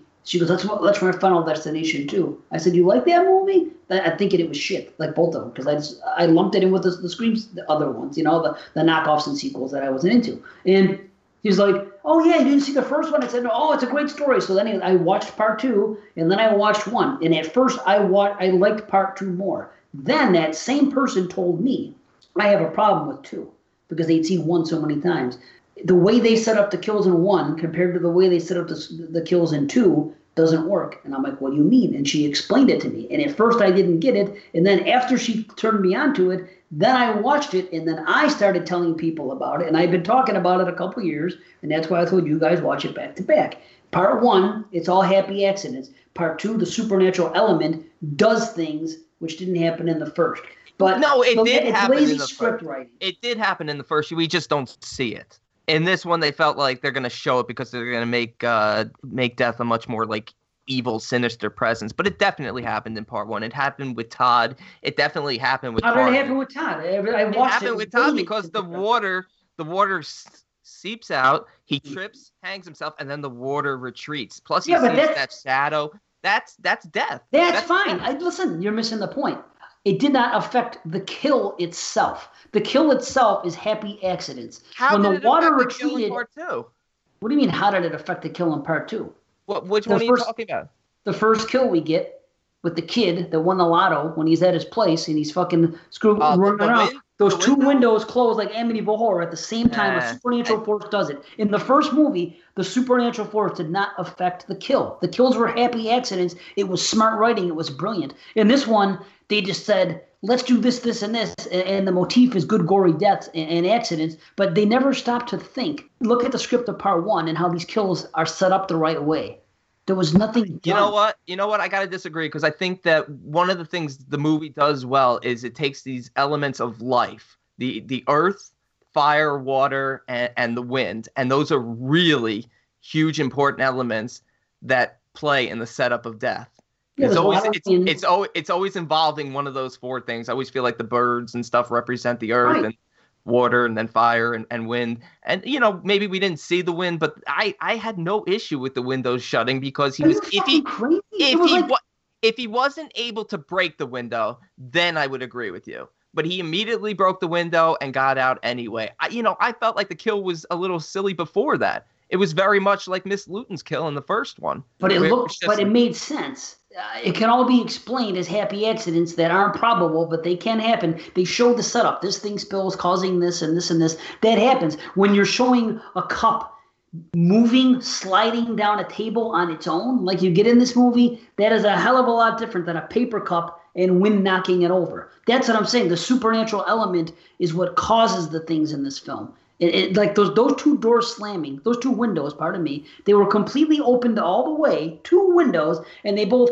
slammed them down simultaneously. Boom! It wasn't Yeah, like but but you know what I'm saying is that the wind that is moment- not is not a natural element in part one. The wind is a supernatural element in part one. So you're just talking more about the execution rather than what it is. I mean, we're No, just no, seeing no. it executed poorly.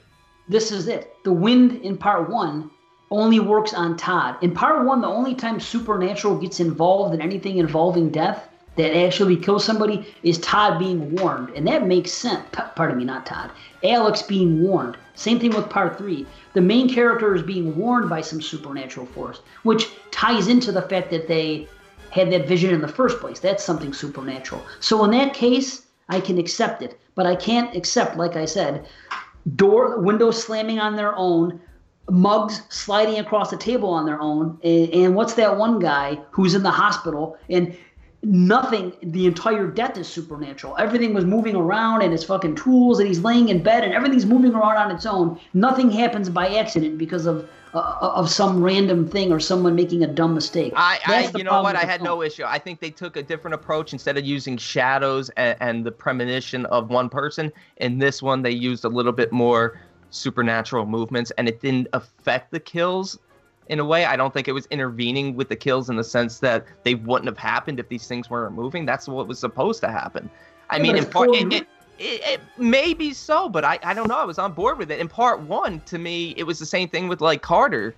I, you know, I said to myself, well, all of a sudden he can't open his door and his seatbelt's jammed. I mean, Alex had the premonition. They could have easily just shown it where, if, if this was part two with Carter, where he goes to open the door and the lock clicks. And then he goes to hit his seatbelt, and you hear, I don't know, like some sort of malfunction in his seatbelt. So I, I, it just didn't bother me as, as much as it did you. But I mean, I Because I'll tell you what, B, until so, until she pointed it out to me, I never realized it. And then I watched them back to back. I said, "Holy fuck, you're right. This is cheap. This is lazy. You're right. It's, I didn't know. Somebody told me about it, and I saw it. I'm like, oh my god, I was. You're right. This is fucked up. Why would they do it that way? Why wouldn't they don't- it see, as I- I clever as the first?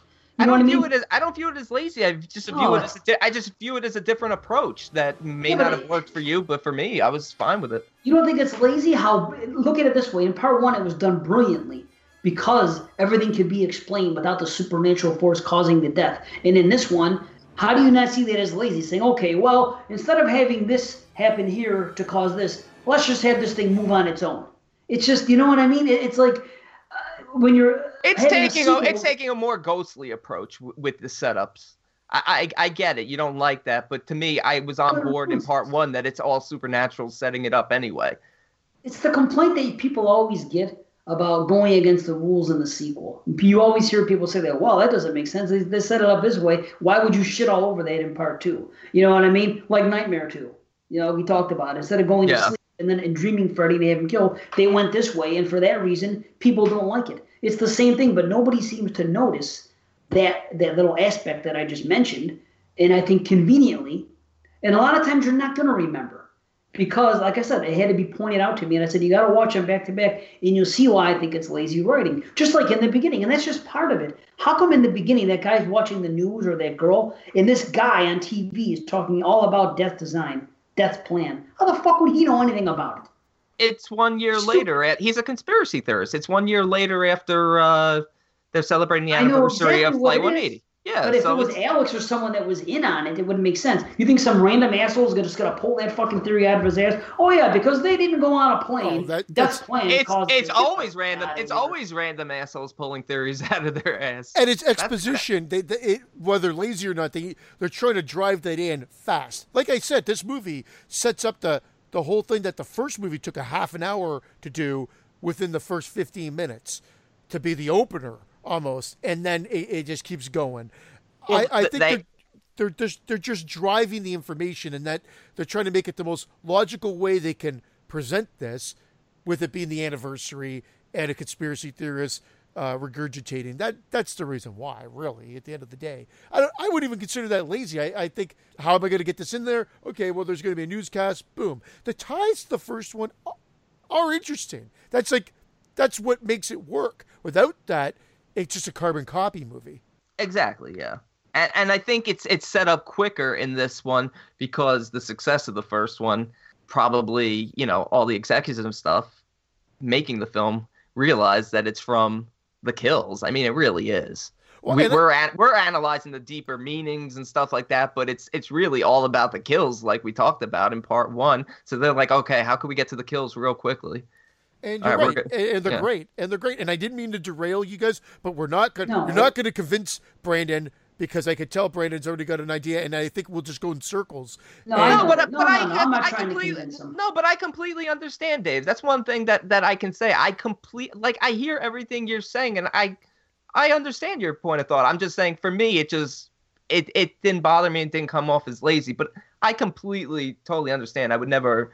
I'm not telling you you're wrong. I'm just telling No, you. No, nobody's I wrong. saw. Yeah. I just don't. It actually makes part one much better to me because of it. Like it's so clever that somebody sat down when they were writing the script in part one and saying, "Okay, how does this guy get killed? This leads to this, which leads to this, which leads to this, which leads to that." And they sat down and they thought about it and they took time to come up with something fucking very clever. In, a new concept in horror where these happy accidents occur and they cause this and it's extra you know strange circumstances but but possible to happen and then in the next film they said well, well, how did this happen? If this is going to lead to this, how are we going to say this happened? Well, let's just have it move and let- let's just say it's a supernatural. No one's going to question. It's a dumb horror movie.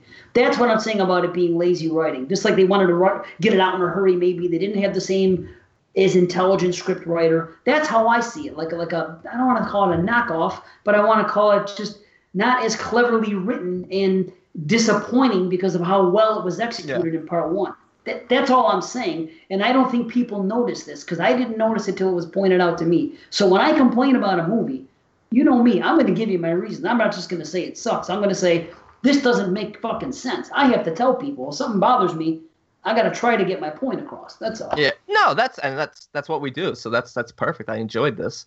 But uh, to me, the biggest biggest mistake in in part two, the biggest flaw, is that she has the premonition about new life, and it turns out to be her deciding to kill herself. Which it, it honestly makes no sense because It's a we cop ha- out. it, it's not even a cop out. It's it completely doesn't make sense because of the simple fact that we have um, Eugene. Eugene. Yeah. We have Eugene who tries to commit suicide and fires six blanks into his head, six duds into his head. But yet she has a premonition, even though it's not her time. Kimberly has a premonition that she's supposed to drown herself to end the cycle. And uh, there's no way she would be allowed to have that premonition. If she at least figured it out on her own, fine. But she still shouldn't have been able to go through with it. She shouldn't have technically died. They should have saved her beforehand. You know what it is? Remember how we talked about Evil Dead remake and how that was kind of we all kind of shrugged our shoulders at that one about how well she has to die, but they can bring her right back after, and I guess that counts as a death, even though she really didn't die. It's the same fucking thing here. And I Yeah. think I called that a cop out, and I have to call this a cop out too. I I, I like the, I like I like the bait and switch of, of it with the baby. See that a made sense to me. There's Yes. also a good, exciting build up, Mm-hmm. but then it's kind of capped off with the actual quick delivery. The baby's like pulled up into the frame, and it's almost laugh inducing. Like They should have, yeah, yeah.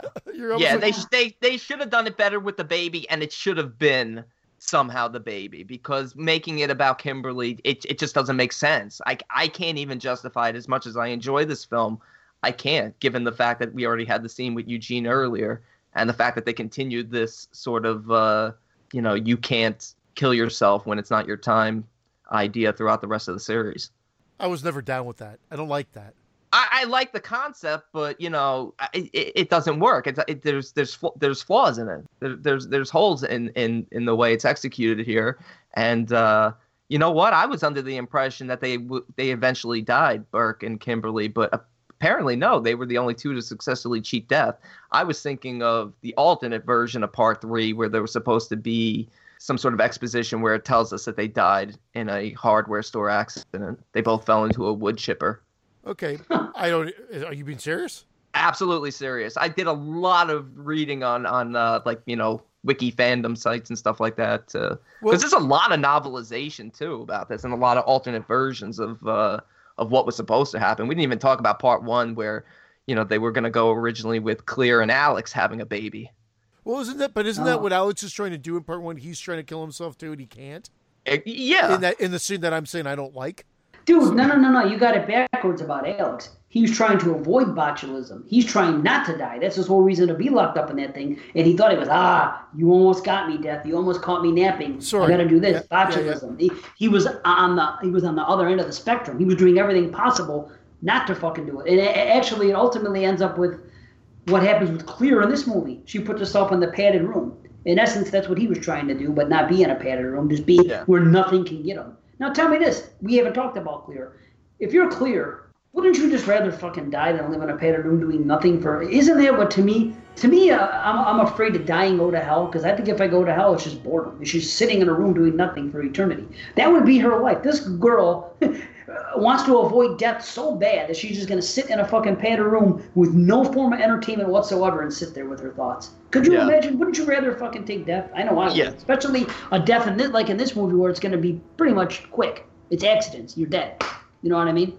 yeah. I just found that funny that she would. What are you fighting for at this point?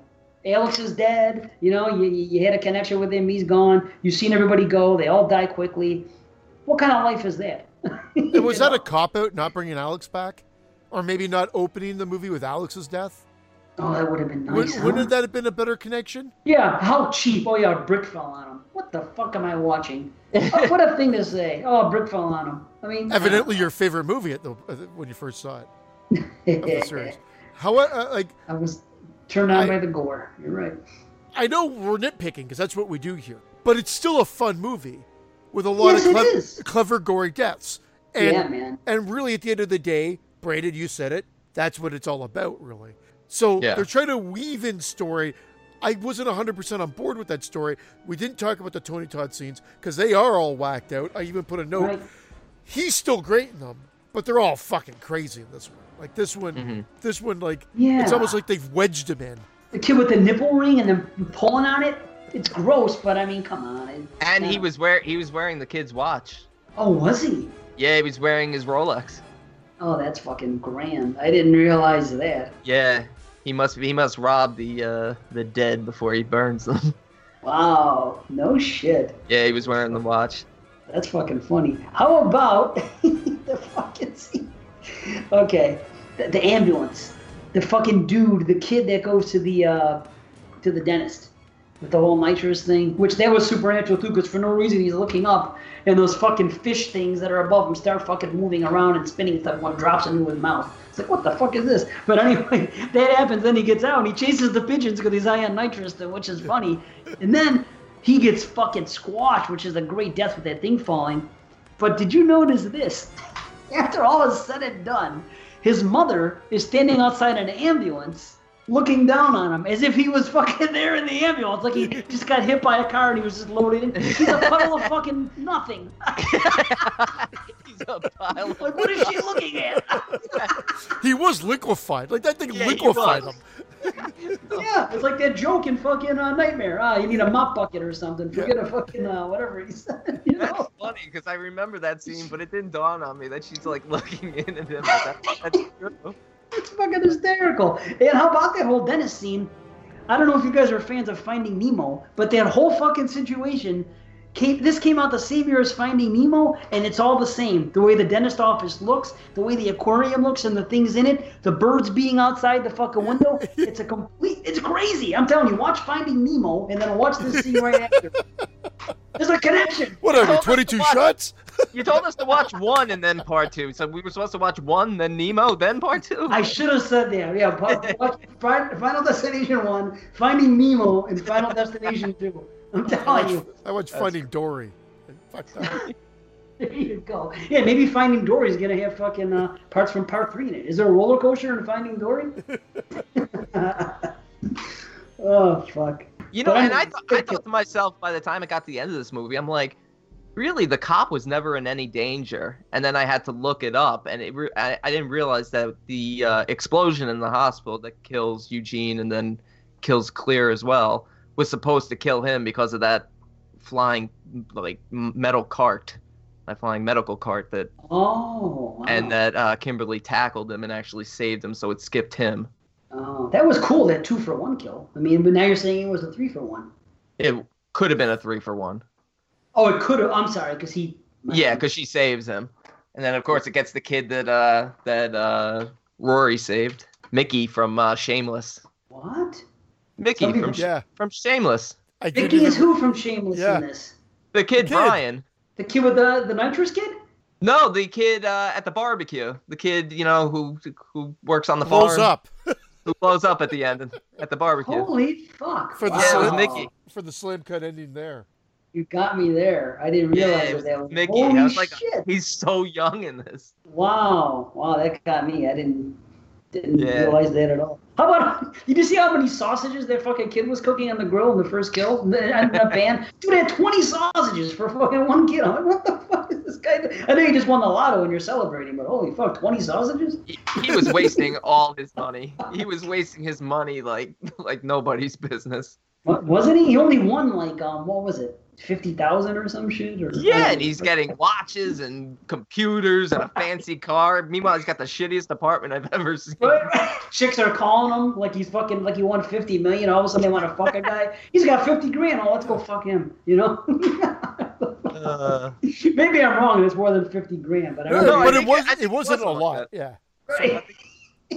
we just totally tucked it. It wasn't a lot. That's for sure. Oh Uh, shit.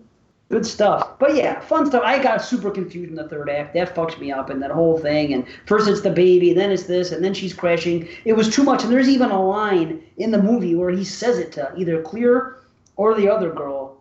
And he says, he says, what hell is it's a bit of a stretch or something like that. He says, something to that matter.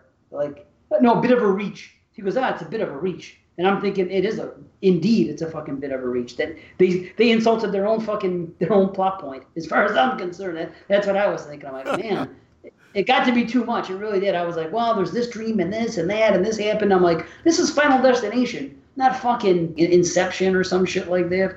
yeah, Not fucking. Uh, I'm like, I this is can't- Final I can't- Destination too. I can't argue that point because her dream of of her dying of drowning is not death's design. So she's having a premonition of her own design, which is really just a big mistake.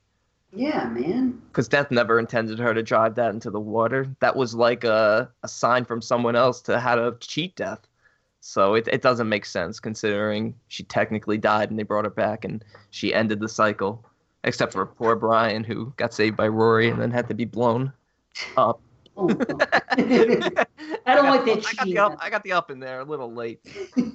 I don't like the cheating method, you know. But again, I've talked negatively. It's not. I'm not shitting on the film. I'm just pointing some things out that people may not have seen, like that Eugene thing when he's in the hospital. It is 100% supernatural. Fucking doors and vents closed for no reason. The cart moves fucking on its own. All the stuff, things you never would have saw in part one. Shit like that. I'm like, ah, just it angered me. I'm like, come on, that, that's not right. But the kills are the highlight here.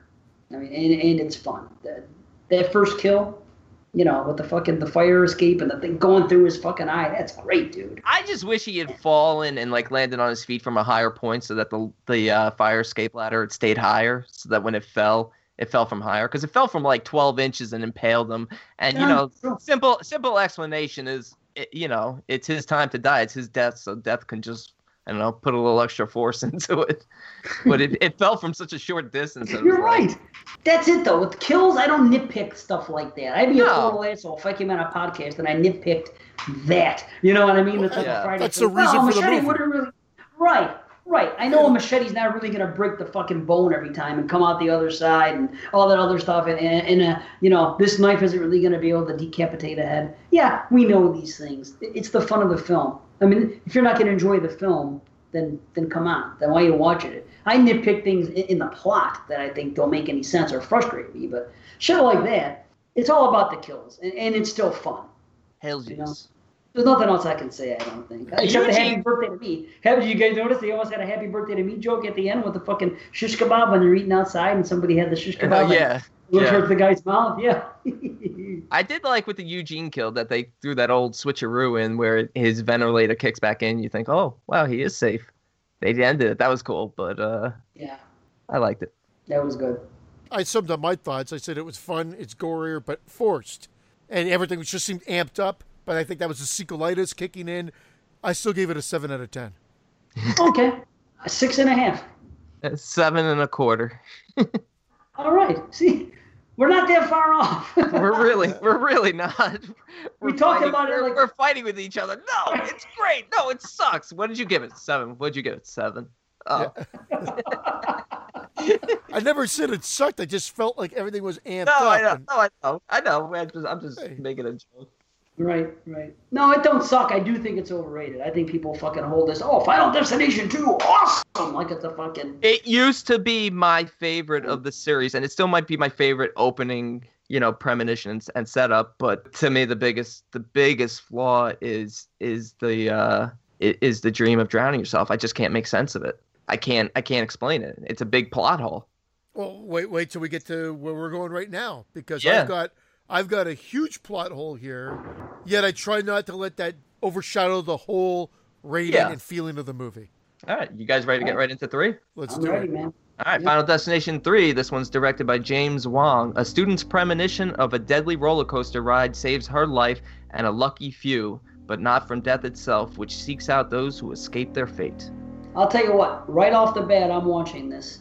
And then with the, the way the credits come out, I'm already fucking feeling better after watching part two. The way it sets up, the way the credits come out, I, I, I didn't know for a fact. And I saw James Wong, and I know I know his name from actually American Horror Story more than anything, which I love. And I see his name. I didn't even realize until I looked it up after that he did part one and he did part three. And I'm like, it makes perfect sense because as soon as this film starts, the way the credits are and the way everything looks, and then when the, when it's when it begins, and, and, and you see the main girl catching the signs like like the kid like Alex was in part one. I'm like, man, they are doing this right. They are setting this up just the way they did in one, and I'm really on board. And I hear people hate on this movie, and I gotta, I cannot figure out why. Oh, it's because they didn't amp it up to 11 out of the gate. They take the part one formula and really follow it in this one.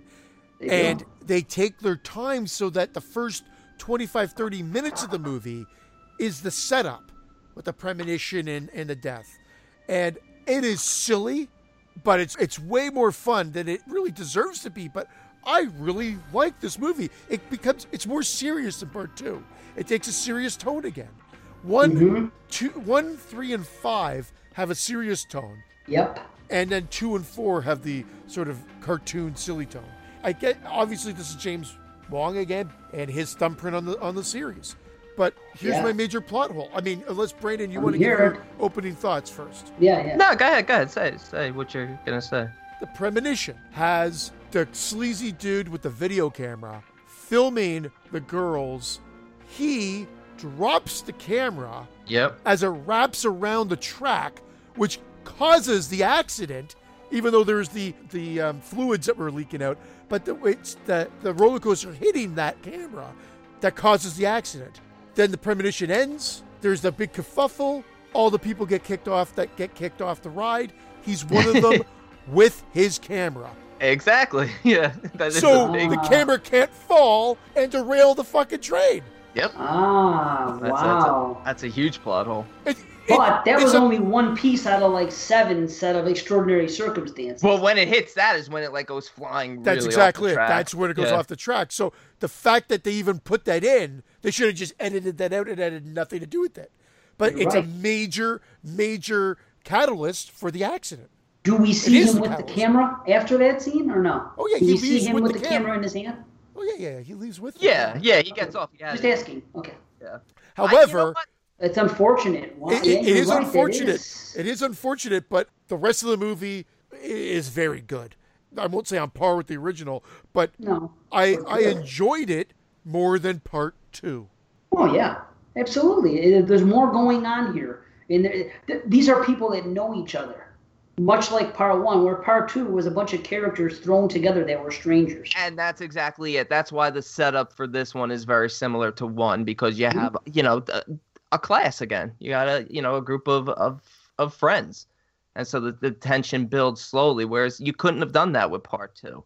I think they did it effectively in part two in a shorter period of time, given the fact that everybody's complete strangers. But in this one, I do like the buildup of it. But that is a major plot hole with uh with the camera that I didn't think about. But it is a fun movie, and I was talking about that I wasn't looking forward to watching part three, Oh, and that's because and that's because I was thinking of part four. Uh, it, it had been so long, so I, I- you know when we when we got to the end of this one, I was still well, it's like, wait, where's this hasn't happened yet? This hasn't. I'm like, okay, that must be the next one. So I, I gotta admit, I, I did enjoy this one. Not more than two, but I, I, on par with it.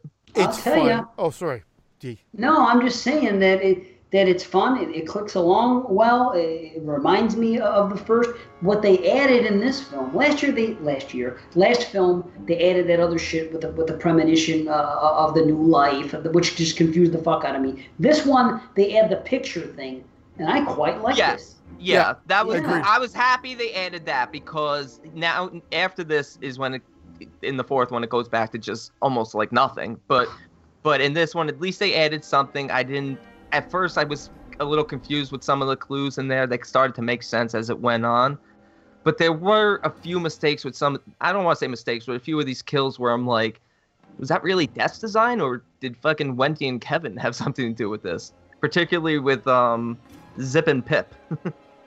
What's the name? Ian and Ian and Erin.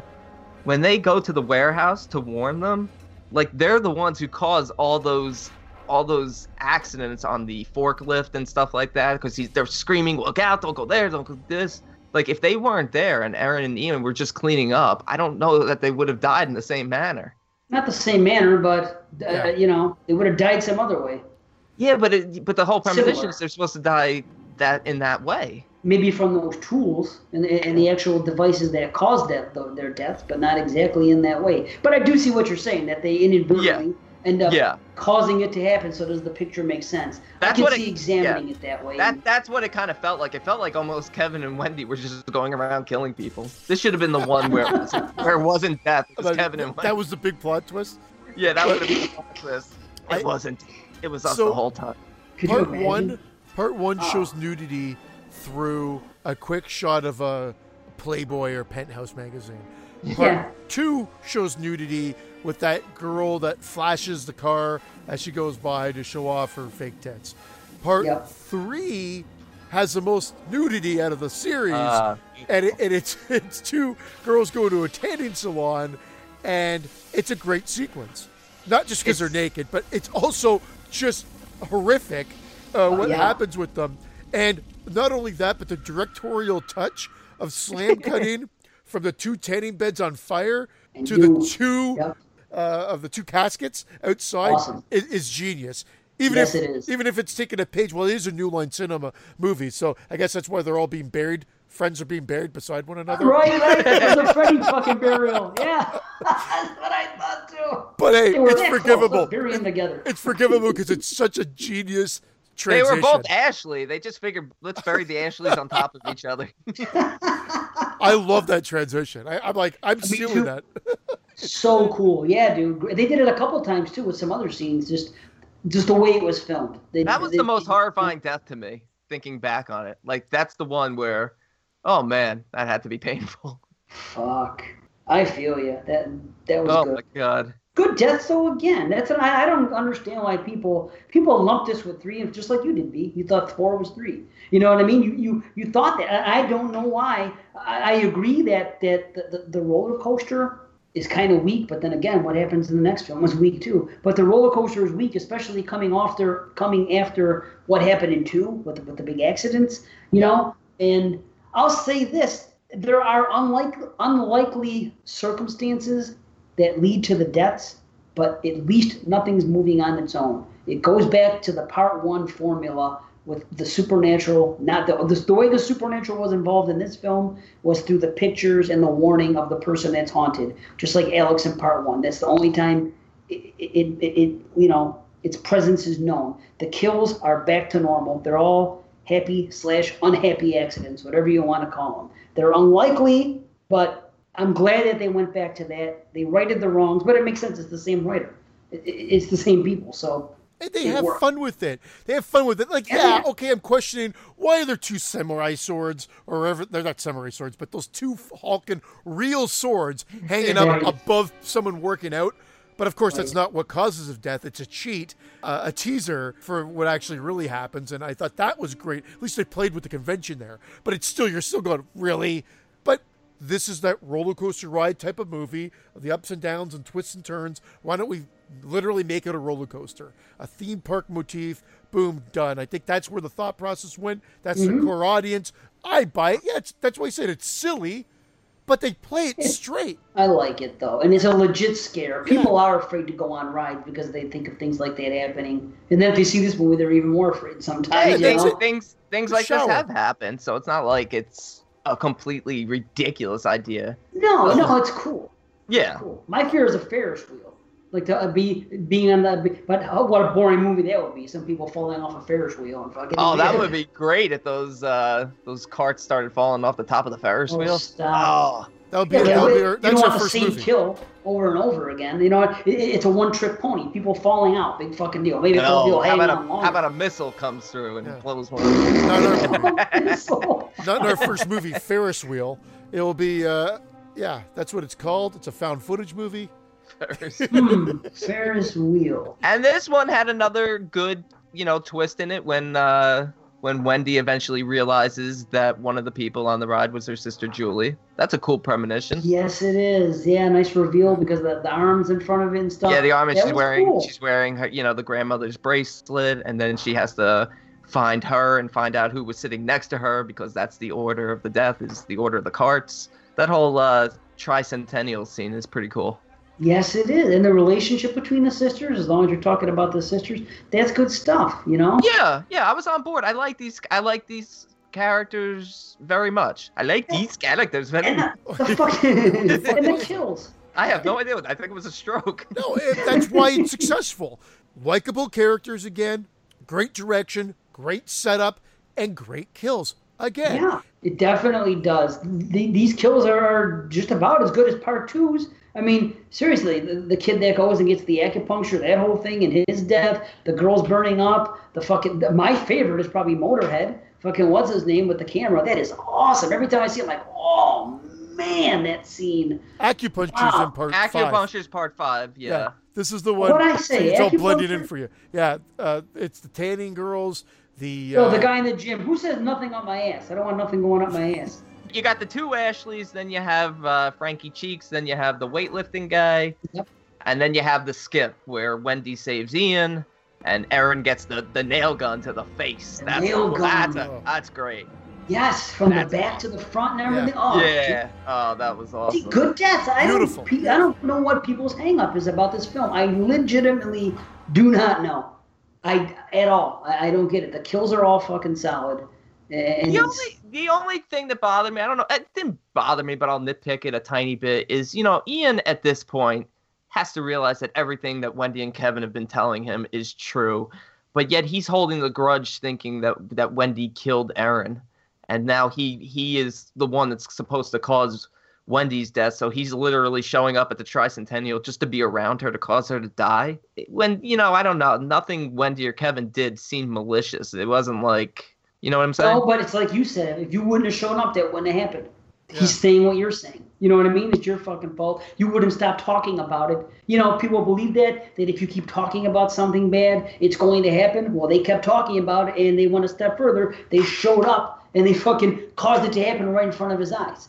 Okay, so you're saying that he was never even fully on board with the whole theory. He No, just because thinks remember- that Right. He kept saying, he goes, if this is the family, you're trying to be real scientific about it. If yeah. this is so, so and so, then why can't this happen? And then that'd be the end of it. Why can't I just kill myself? And then it would. Remember, he went through all a couple scenarios, and even in the beginning, he said his whole gimmick was that he was about science. Because he even says, because he rejected God. Because remember when they were talking about that thing about God uh, with the girls, and he goes, "How the fuck? What kind of a God would let this happen? These two girls never hurt anybody." Remember, and he storms off of that uh, uh, out of the funeral. Yeah. So they set him up early as being all about what he can see in front of his face and the scientific approach versus anything supernatural or religious. You know what I mean? yeah, So it kind right. of made sense in his character for him. to have- Forgot forgot about that funeral scene. That was actually a good scene to It have was- that, that that scene with him. That was a Yeah. good that was a good speech he gave. I forgot about that. Yeah, it was, it was Yeah. character build. It- so it made sense. It, it paid off at the end. That's why he. So it's the whole science versus religion Right. battle at the end with him, and he's still on the side of science, so he's he's still furious and pissed. Exactly. I like Yeah. that dude. I've seen him in a couple horror movies. He, Yeah, yeah, Yeah, he's a I good like him. actor. I've I've yeah. seen He's got a good look. He, the way he talks, I like him. Yeah. I've seen a lot of these actors. A lot of these actors have done stuff, uh, done horror films and stuff, and they're all A lot of pretty women too. yeah. yeah. Uh, what's her name? Mary Elizabeth Winstead. She's Oh, her and her sister are beautiful. yeah. That Yeah. the girl played Julia really. The other, I mean, they're all. Here's the funny thing: the the girls that are that are portrayed to be the the sex pots are the least attractive girls of them all. Uh, every every girl in, the, in this film is like beautiful, and those two they have killer bodies when they, when they're doing their tanning, but they're just kind of average looking, you know. Yeah. Not to get on the whole thing about looks, because I know No.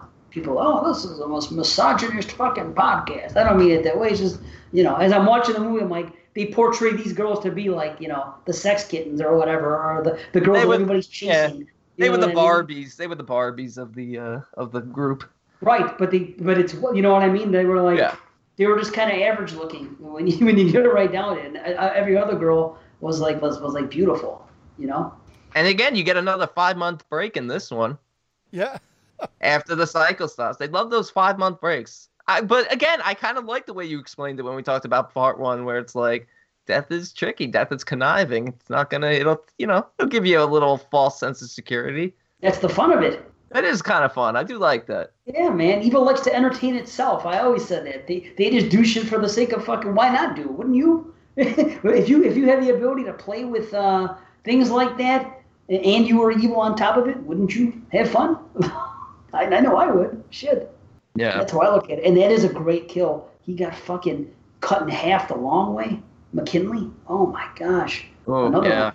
Dude, wow, good kills. I don't know. This is Yeah. this is a damn fun movie. Yeah. I I don't say- understand the hate for this either. I do think maybe people blend it together with four uh, because when I rewatched it again, I'm like, wow, I couldn't believe how much I enjoyed it. Uh, again, I'm not sure if you guys are done, but I'll just say 7.25 out of 10. Seven, seven for me. Seven for me as well. We're pretty much on the same page. And Tony Todd wasn't in this one, but his voice was used for the ride, so it kind of fits in. It was a nice. Yes. Yes, that was cool. I love that end, man. I love that end with the when they all coincidentally run into each other on the train, and then she gets the feeling. They all get the feeling. Man, that's a cool. Uh, that's a cool premonition. Yes, that's it bru- is. That's brutal. Yeah. Yeah, man. Then they kind of then they kind of freaking rip it off in the next movie, and it fails miserably. With the, with the later on having a premonition on top of another premonition, like, yeah. It uh, yeah, you're reaching. You know what I mean? It was just like, yeah, been there, done that. But anyway, part four, actually, the final destination.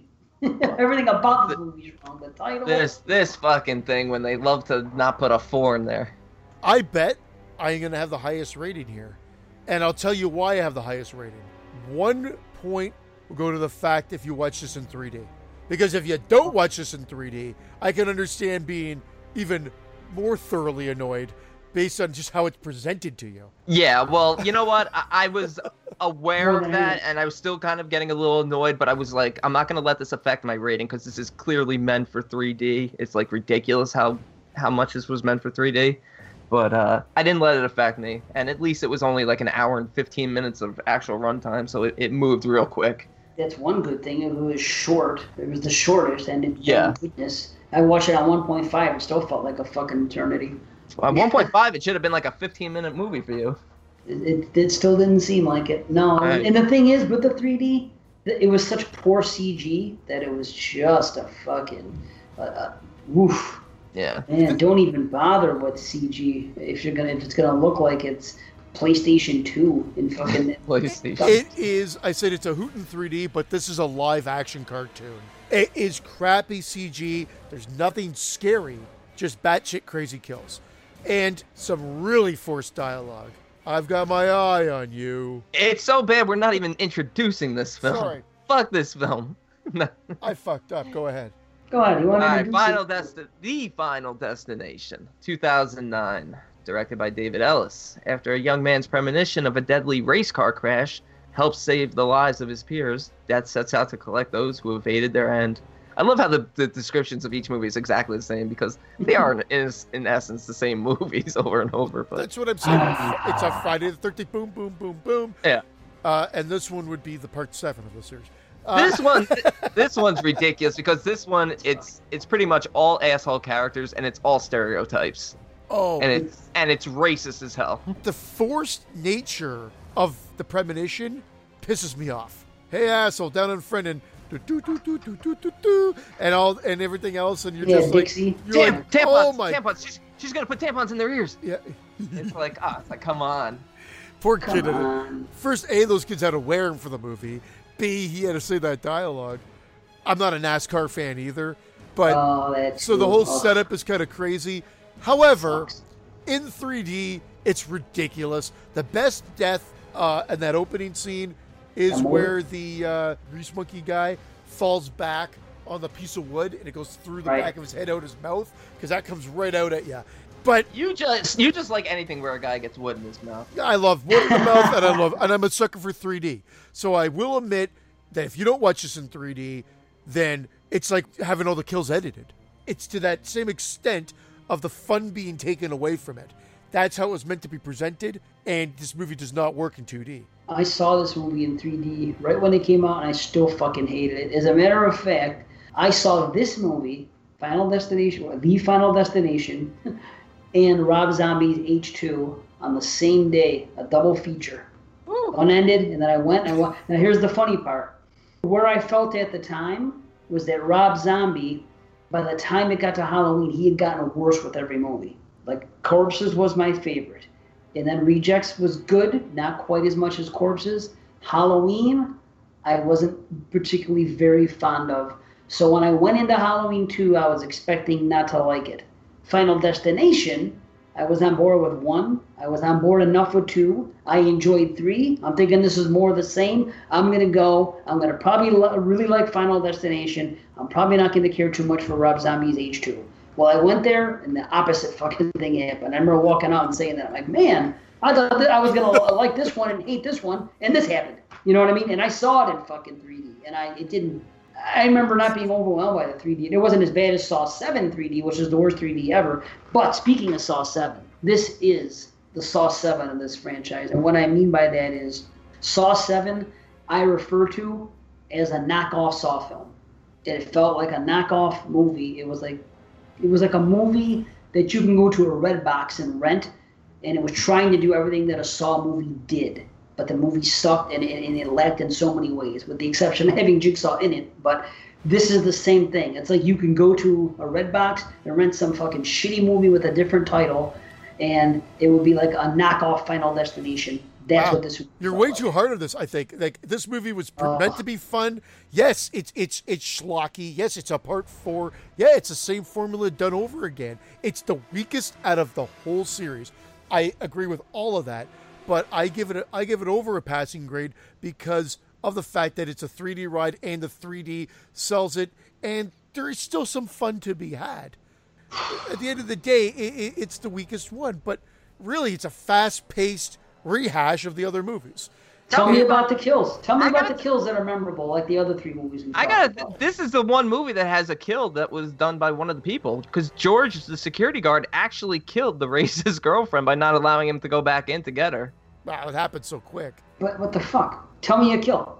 I Oh, mean, I- you did I- tell me the 3D. Actually. The tire not for decapitated. 3D The tire decapitating the guy. The guy in the pool uh, trying to get the stupid Okay, the quarter. guy in the don't- pool was interesting. I didn't like that one. My favorite kill in this one, believe it or not, is one that most people hate, but I thought the setup was done so well. Maybe the actual kill itself is a little weak, but it's the the mom. I love the setup in the salon. I thought Oh, that was I- a great setup. Well, it's because it's too forced. It's I got my eye on you. She, if they wanted to sell that joke, the kids before they go out, and she's like, "Here's the money, got kids. Don't think I don't have my eye on you." They run off. She goes into the salon. Then her eye gets knocked out later. Because if it's going to be forced, you might as well set it up earlier. But it's probably one of the more effective actual deaths with the rock Yeah. going right through her head, her falling right back because she got killed right in front of her kids. Yeah, you hear them screaming and stuff. But I forgot about it till you just mentioned it. That- But I, I, hear what you're saying. Yeah, but the- they I went thought- back to the shit, dude. They I fucking. thought I thought the racist kill was stupid with that. I mean, the car just Yeah. dragging it down this road on fire.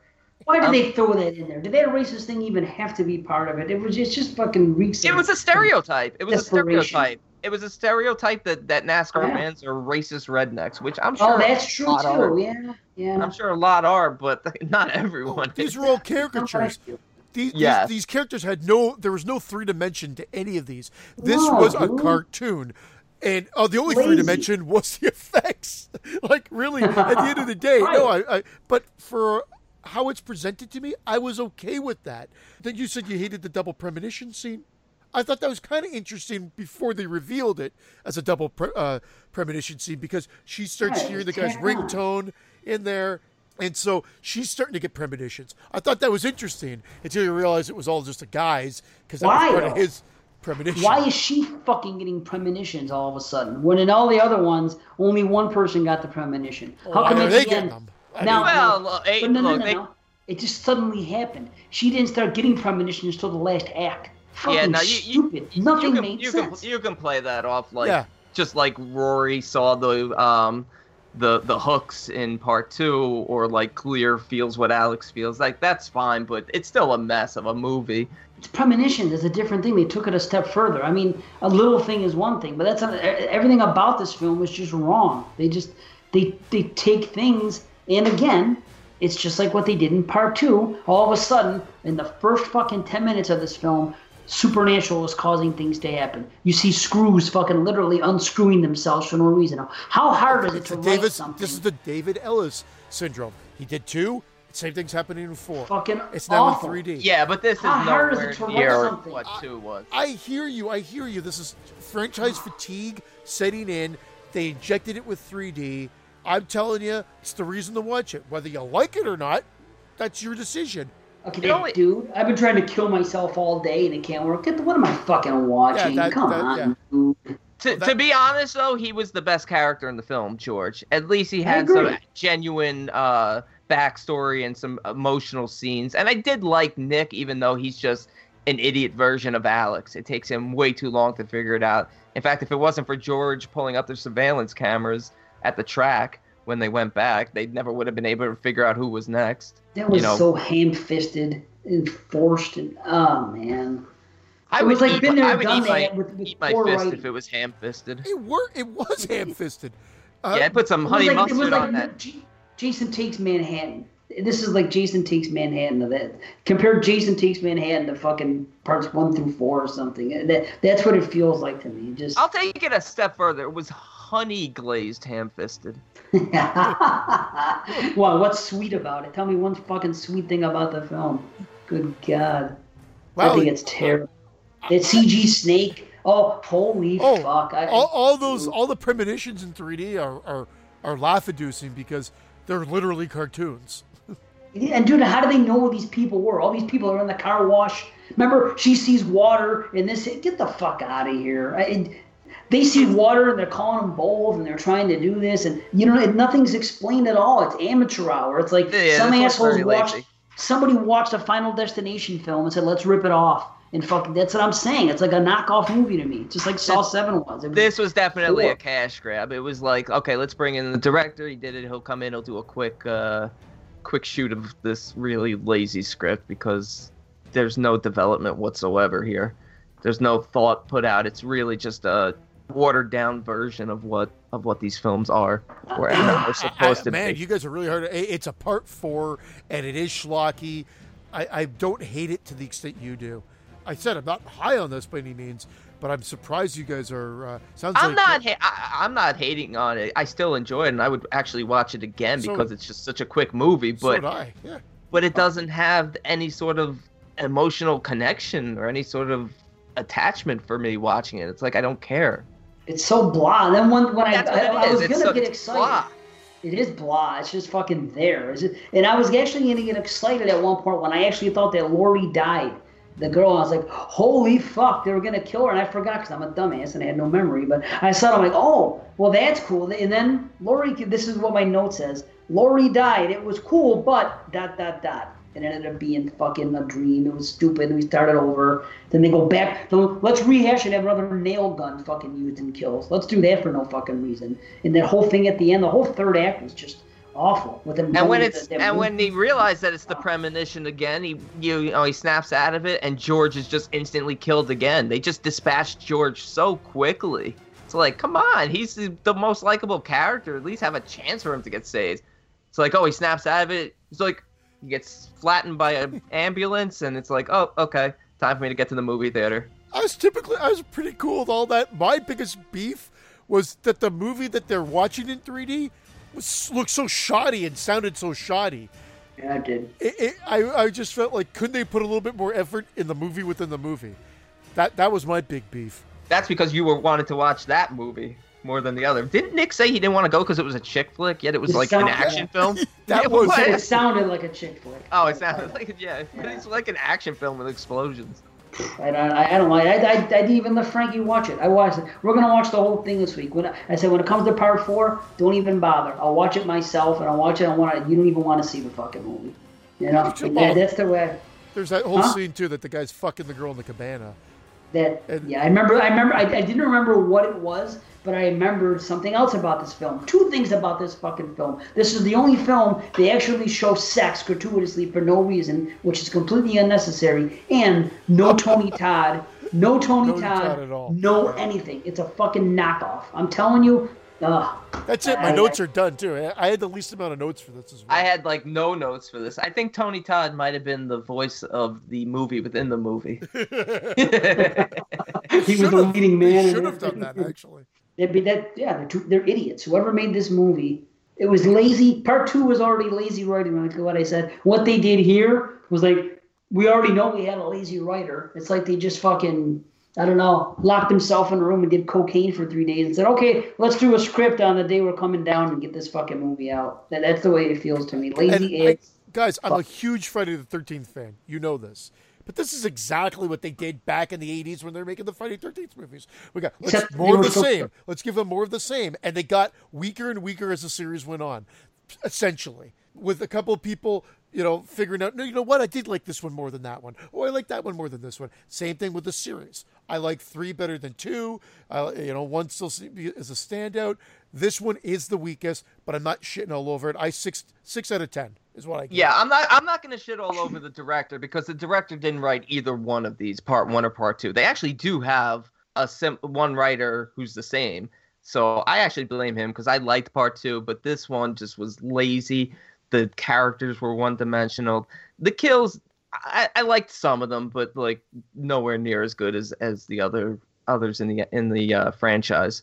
So I, am gonna give this one a, uh, a a five and a half. Holy shit! Yeah, I think it's terrible. There's there, it's really there's nothing going for it. A couple kills, but everything they tried to do, they did wrong. They didn't talk about fucking Flight 180. They didn't have Tony Todd because they, they, had idiot characters who never even got to the point where they're going to research. That's where I mentioned it got lazy. There were no new theories on development. This was almost like a standalone lazy film. I'm I give it the score I give it because I watch so many movies that are so much shittier. So I, I feel like it's still a slightly above average well, film. Yeah, it clicks along and it's a kill movie and it worked. I, I don't know.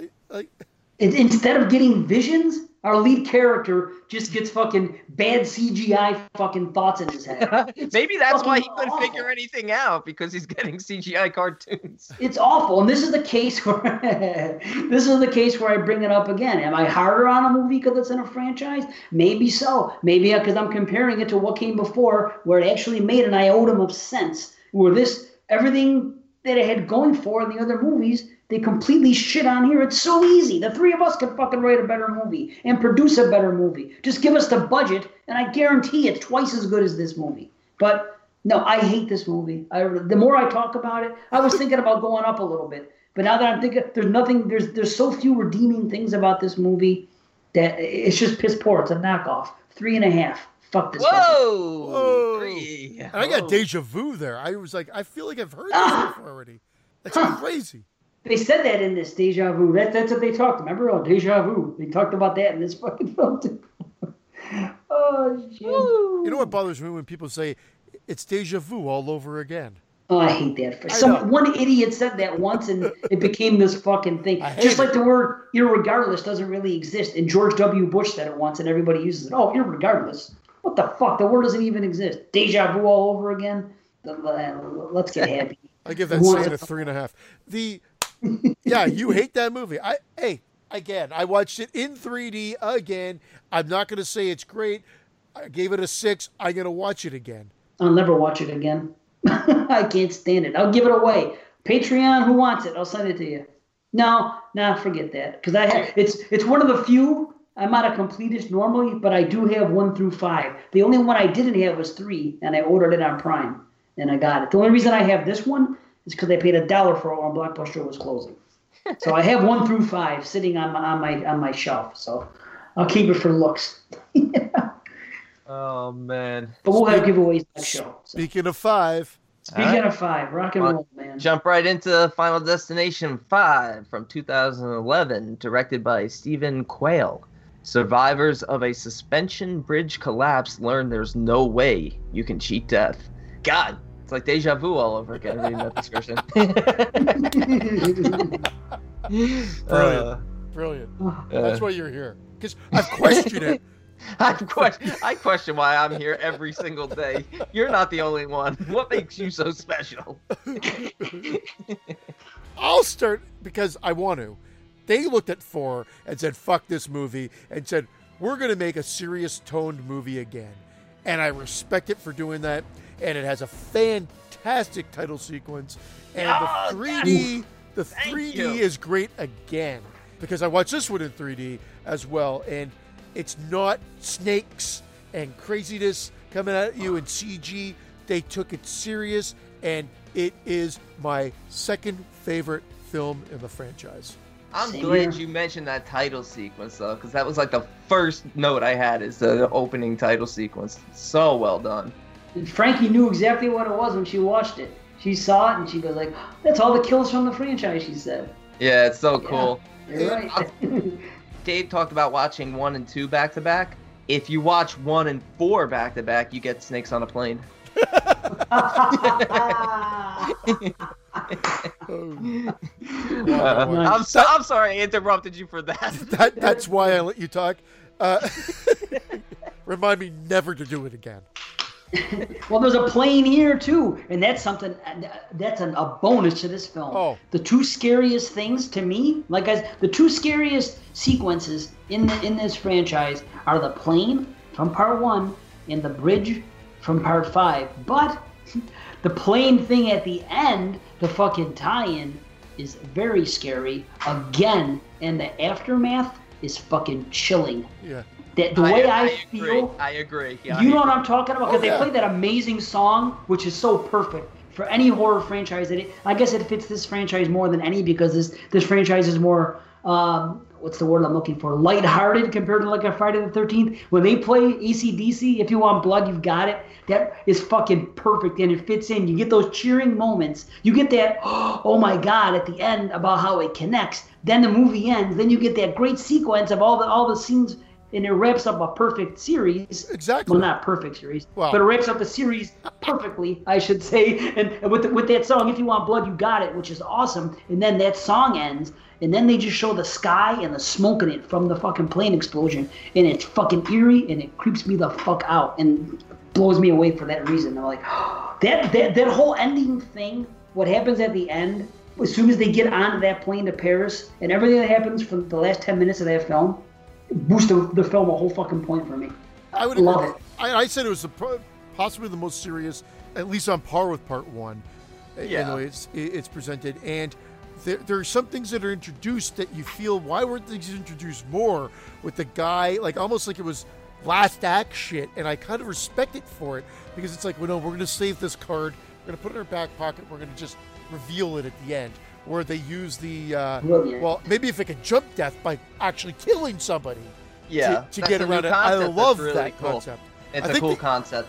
I think they marketed the film that that's what this was all about, and it's not really a- all about that. That's just sort of introduced at the end. Great characters once again. You like them all. The progression is great, and then you get some humdingers of death and some great lines like "yum yum dim sum." And she starts talking to him in uh, Korean. I, I I'm sorry, maybe it's Cantonese. I don't know. And it, do you come with subtitles? That was I lost my mind Awesome. with that line. awesome. We all popped at that. Me, my wife, and my daughter fucking popped at that line. You go that first that first kill though with uh with Candice. Oh, Oh Ah, I don't know how realistic is. I mean, her spine popped out. No! My Oh. spine popped out. But they did the best thing they could have done, Saul Rosenberg. They uh, they followed it up with the detective and said, "How could you recreate this?" He's like, "No." Like Yeah. he's pretty much, I don't even know how this could have happened. Like exactly. That it was, was, cool. such a great a great way to follow it up. everything that led up. Here's what here's what I like. The teases that we got. Is it going to be this? Is it going to be that? They put the screw on the thing. You thought she was going to step on it. They played with the viewer for a bit, where you think, well, by this time you know what's going to happen. The water's going to do this. There's going to be electrocution, or this, or that, and it ends up being none of that. I mean, they they they, they tied in, but it was, like, and then they used it afterwards. But they never did it that way before. So instead of being lazy with their writing, they were more creative this time. What a fucking novel idea. Let's add to what we already have instead of subtract from it. I was like, wow, oh, so Oh, I, cool. I totally agree with you there. Yeah, and then and then you're right. I mean, it's taken what could have been a tired premise and injecting some new life into it. Yeah, is it the same thing? To degree, of course. It's part of the franchise, but they did something novel with it. And they add a cool element like they did in part three with the pictures. They did something here with different things, and then the tie-in at the end. And I have to, I'll have to give part four some credit because if they didn't give it that dumb name, the Final Destination, the reason they made this movie the way they made it is because that movie was called The Final Destination, meaning it's going to be the final one. Where can you go from there? Let's make perfect sense and set this before part one prequel style. And not just do it simple, do it with a fucking reveal at the end. yeah, which was like, Brilliant. like yeah, icing on the cake. this new concept. This is where I told you I had a major issue with something. But it and works might just because it- it never comes back again, B. So it dies with this film. That's what's no, cool. no, no, that's fine. But within it, it, there's a there's there might be a huge mistake.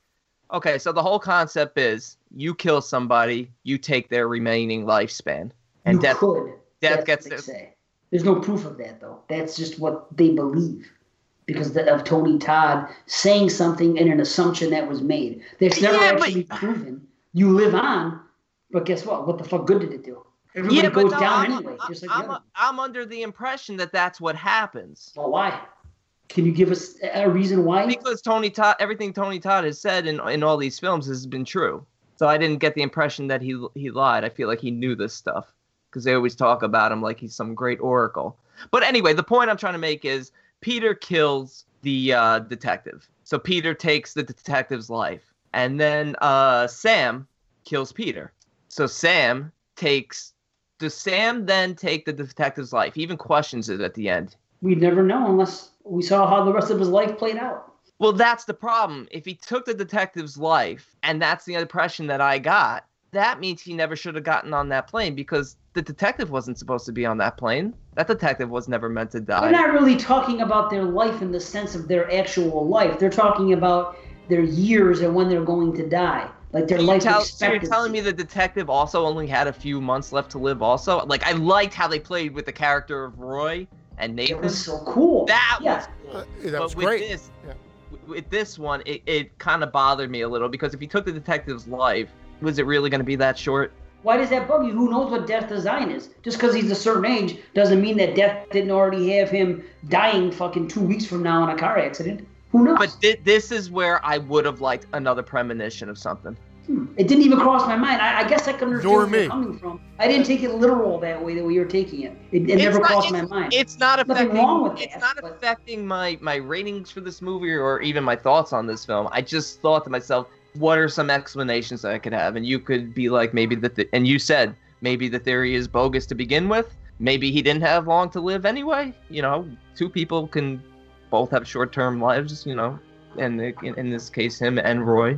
So I'm I'm okay with that. I just uh, didn't know if you guys picked up on that or thought anything about it. It didn't cross my mind that way. I didn't take it literally. Actually, it was just kind of an extra thing. That's one part of this film that I, I actually could have done without. I, I liked it for the gag of what you said about the reveal at the end with the guy, and then you know how the thing drops on him with the plane. Yeah. explosion. Great tie-in, great gag, and cool. Another cool moment. You're like, yeah. But I think honestly, they did they did that just for that gag at the end because this film wouldn't have been a bit different without that gimmick. They could have just treated it like every other film.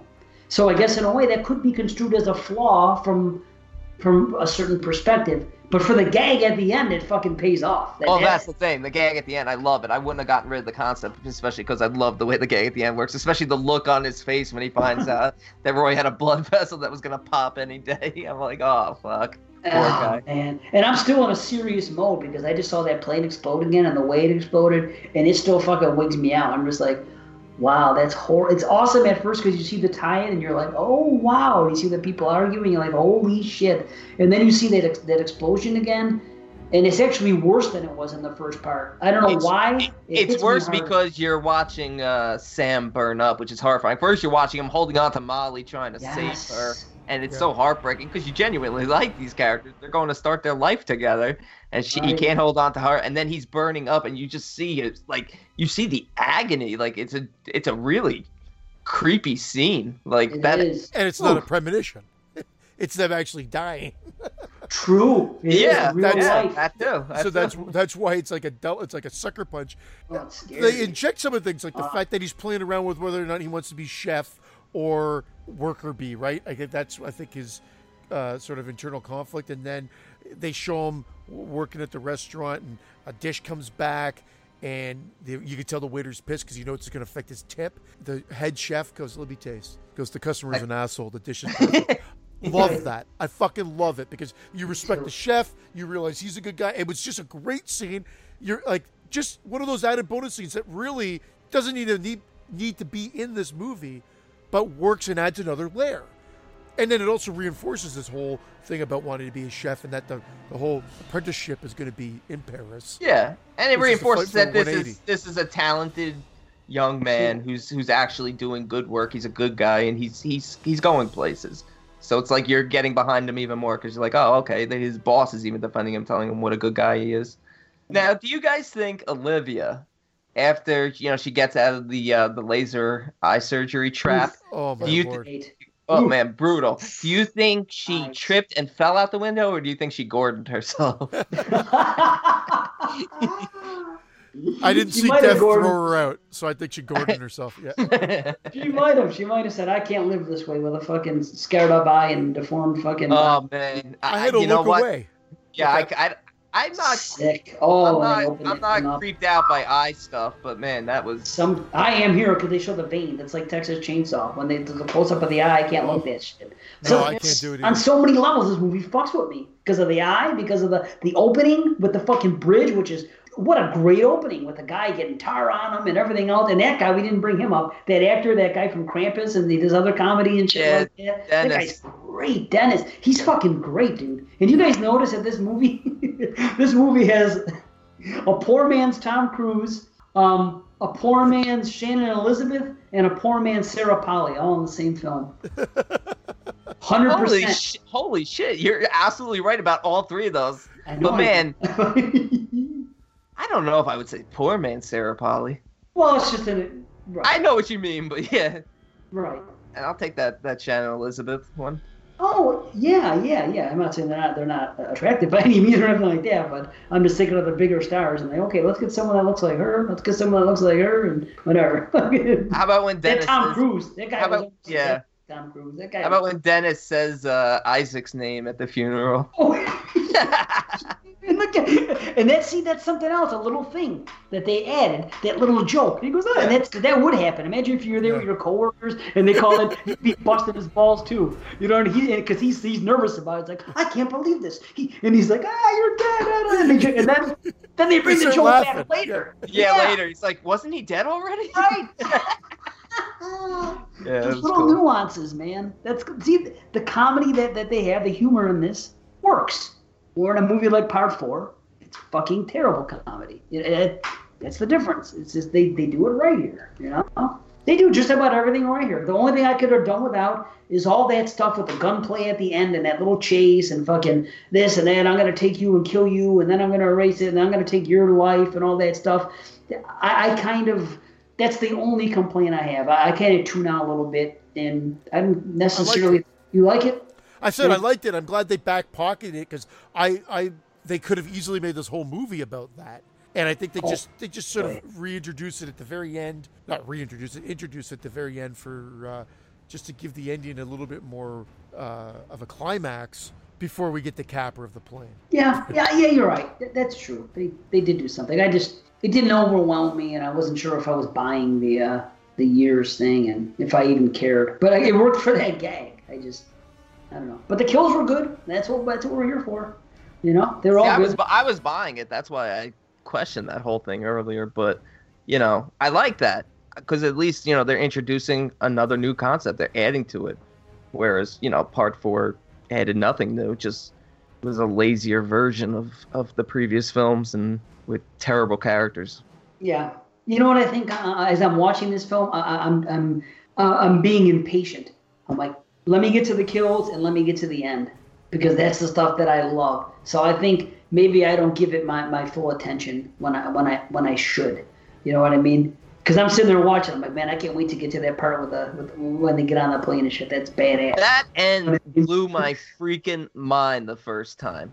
Right, and I'm watching it with Frankie, and I want to see her reaction. You know what I mean? Like, And she she didn't pick up on any of it. She didn't have because I not to never. the end, like when I did, when I saw them on the plane and the fight break out, and she was like, "Oh, Yeah, no, but you know, that's how I but, but the crazy thing is because he's talking about going to Paris the whole movie. I movie. know." And but- I'm but thinking I- that this time. I yeah, I, but the, I never thought the first time I saw this movie, I never once thought, oh, okay, it's connected to Paris in part one. No, No, why- oh, just thinking why because he's a he's a chef. Of course, you know, chefs want to go study in Paris. Yeah, no, it was really well done, and it was Yeah, funny because my daughter watched, my younger daughter watched the first one with me, and then just happened to come in when I was finishing this one off. Oh, And she saw me wearing the glasses. She's like, "What the hell are you watching?" I'm like, "Oh, it's the, the last Final Destination." I go, "Come in, watch this." And she's like, "Why aren't they getting off the plane?" I'm like, "They don't have anything to do. They don't know what's going on." She's like, "What do you mean she, they don't know what's going on?" Because she didn't see any of the setup. And then the plane explodes, and I'm like, "No, it's a whole new cast of characters that were." Fun. And she was like, "That's awesome." Just me describing awesome. it, she thought it was Full head, awesome. ex- full head explosion, yeah. full plane explosion. full plane ex- new ra- new ratings, full plane explosion. now now here here's the, the capper this movie is very good the end part is what propels it a little bit more above so you Sure. need the first movie for it to work Yes, so at yes, first I agree had, with that. I at first I had this actually tied with my rating for the first one because I liked it like that. But then I said, you know what? I have to be honest here. If you take away that ending, I said it would probably lower my lower my rating just a bit because that's what just propels it. You're like, oh fuck yeah. So I, I, I took off a quarter rating and I, I had but those are my two favorites for sure. Final Destination Yeah. one, Final Destination five. Yep. Me too. Me too. Me, me three. Well, What do you give it? I'll, I'll tell you, uh, seven and a half. That's my rating. I, and I was seven point seven five. And I'm 7.75 as well. Oh. so the only one we were really kind of off with is four. And, oh, And you and I, you and I weren't that Yeah. off. Dave just, yeah, Dave just. I just shit all over. I just, I just really. Dave really, went all Freddy's dead on it. I went all Saw 7 on it. The same way I feel about Saw 7. When I like a series and I like where it's going, and then someone comes along and makes a movie, they get the same budget and they and, and that's their output, and, and, and it feels like a knockoff. It just it just angers me. It's like, oh Yeah. come on, man! I was I was enjoying I was enjoying the ride, and then this happened. So how would you rank them? I mean, we know that you said one in five. Obviously, I'm I'm the same way with one in five. Uh, oh, mine's one five three two four. That's mine too. It's been that way for years. Yep. And What mine's you, one, B? mine's one five two three four. All right. Pretty close. Pretty fucking close, man. You know? You're the franchise, you motherfuckers. uh, well, okay, next show is not going to be a franchise. We've done so many in a row. We're going to take a break. We're going to catch up on some 2018 movies because I don't know about these guys, but I'm, I'm much more behind than I want to be. So I'm going to watch a, a 2018 movie one a day until I record next. That's my goal. Am I going to? We'll see. I'm watching four a day. For a day. I might just do it too because I'm No. fucking nuts. No, I'm not doing it. I'm not. do. I'm not. I'm not. I promise. Come to me and, and show me Come. what you're planning on watching, and I'll tell you whether you should bother or not. How's that? He said, "Come to cover-up him, not on him." Brandon, don't get, get Oh. all excited there for a second. Thanks, Christian, for that. You just killed my erection. Perfect. Glad I could help, Dave. thank you, thank you. Yes. Uh, so yeah, 2018 films. We're gonna catch up on. It might be similar to what we did. Well, what did we do? what that was show? that? Like, May. I, yeah, I swear. Maybe so. I'm fucking melting over here. Um, We I think the Triple R show. Yeah, I think in March we talked about 2018 m- movies, like the first quarter, and now we're more than halfway. We'll talk about some. We'll do some triple R's, a lot of them. We'll talk about 2018 films, and whatever. We're gonna have some fun. We're just gonna kick it, not get into a franchise for once. But we pretty much have the rest of the year uh, wrapped up. We we've discussed pretty much what we're gonna do, what franchises we're gonna do. There's gonna be at least three more. So that's good. And we have some other plans, but next show we're having some fun. So I mean, we always have some fun, but next show is going to be a little bit more of a informal type atmosphere, if you will. Sounds awesome. Yeah, yeah, I'm looking forward to it. So, May 2000 too. What was the noise I made? What was it? I was like, May. Apparently, apparently you're goat boy now. now I'm fucking Black Phillip. nice. Well, thank you everybody. We love you guys. You're awesome. Keep uh, keep doing what you're doing and And y'all just be careful out there. oh, a little Tony Todd action, huh? A little Candyman. That was cool the way they ended up and they showed him there and then that thing. That was fuck. I like that man. That Yeah. was cool. But anyway, yeah, uh, guys, please uh, continue to subscribe to the show, share the show, rate the show, give us some ratings on iTunes, uh, Apple Podcasts.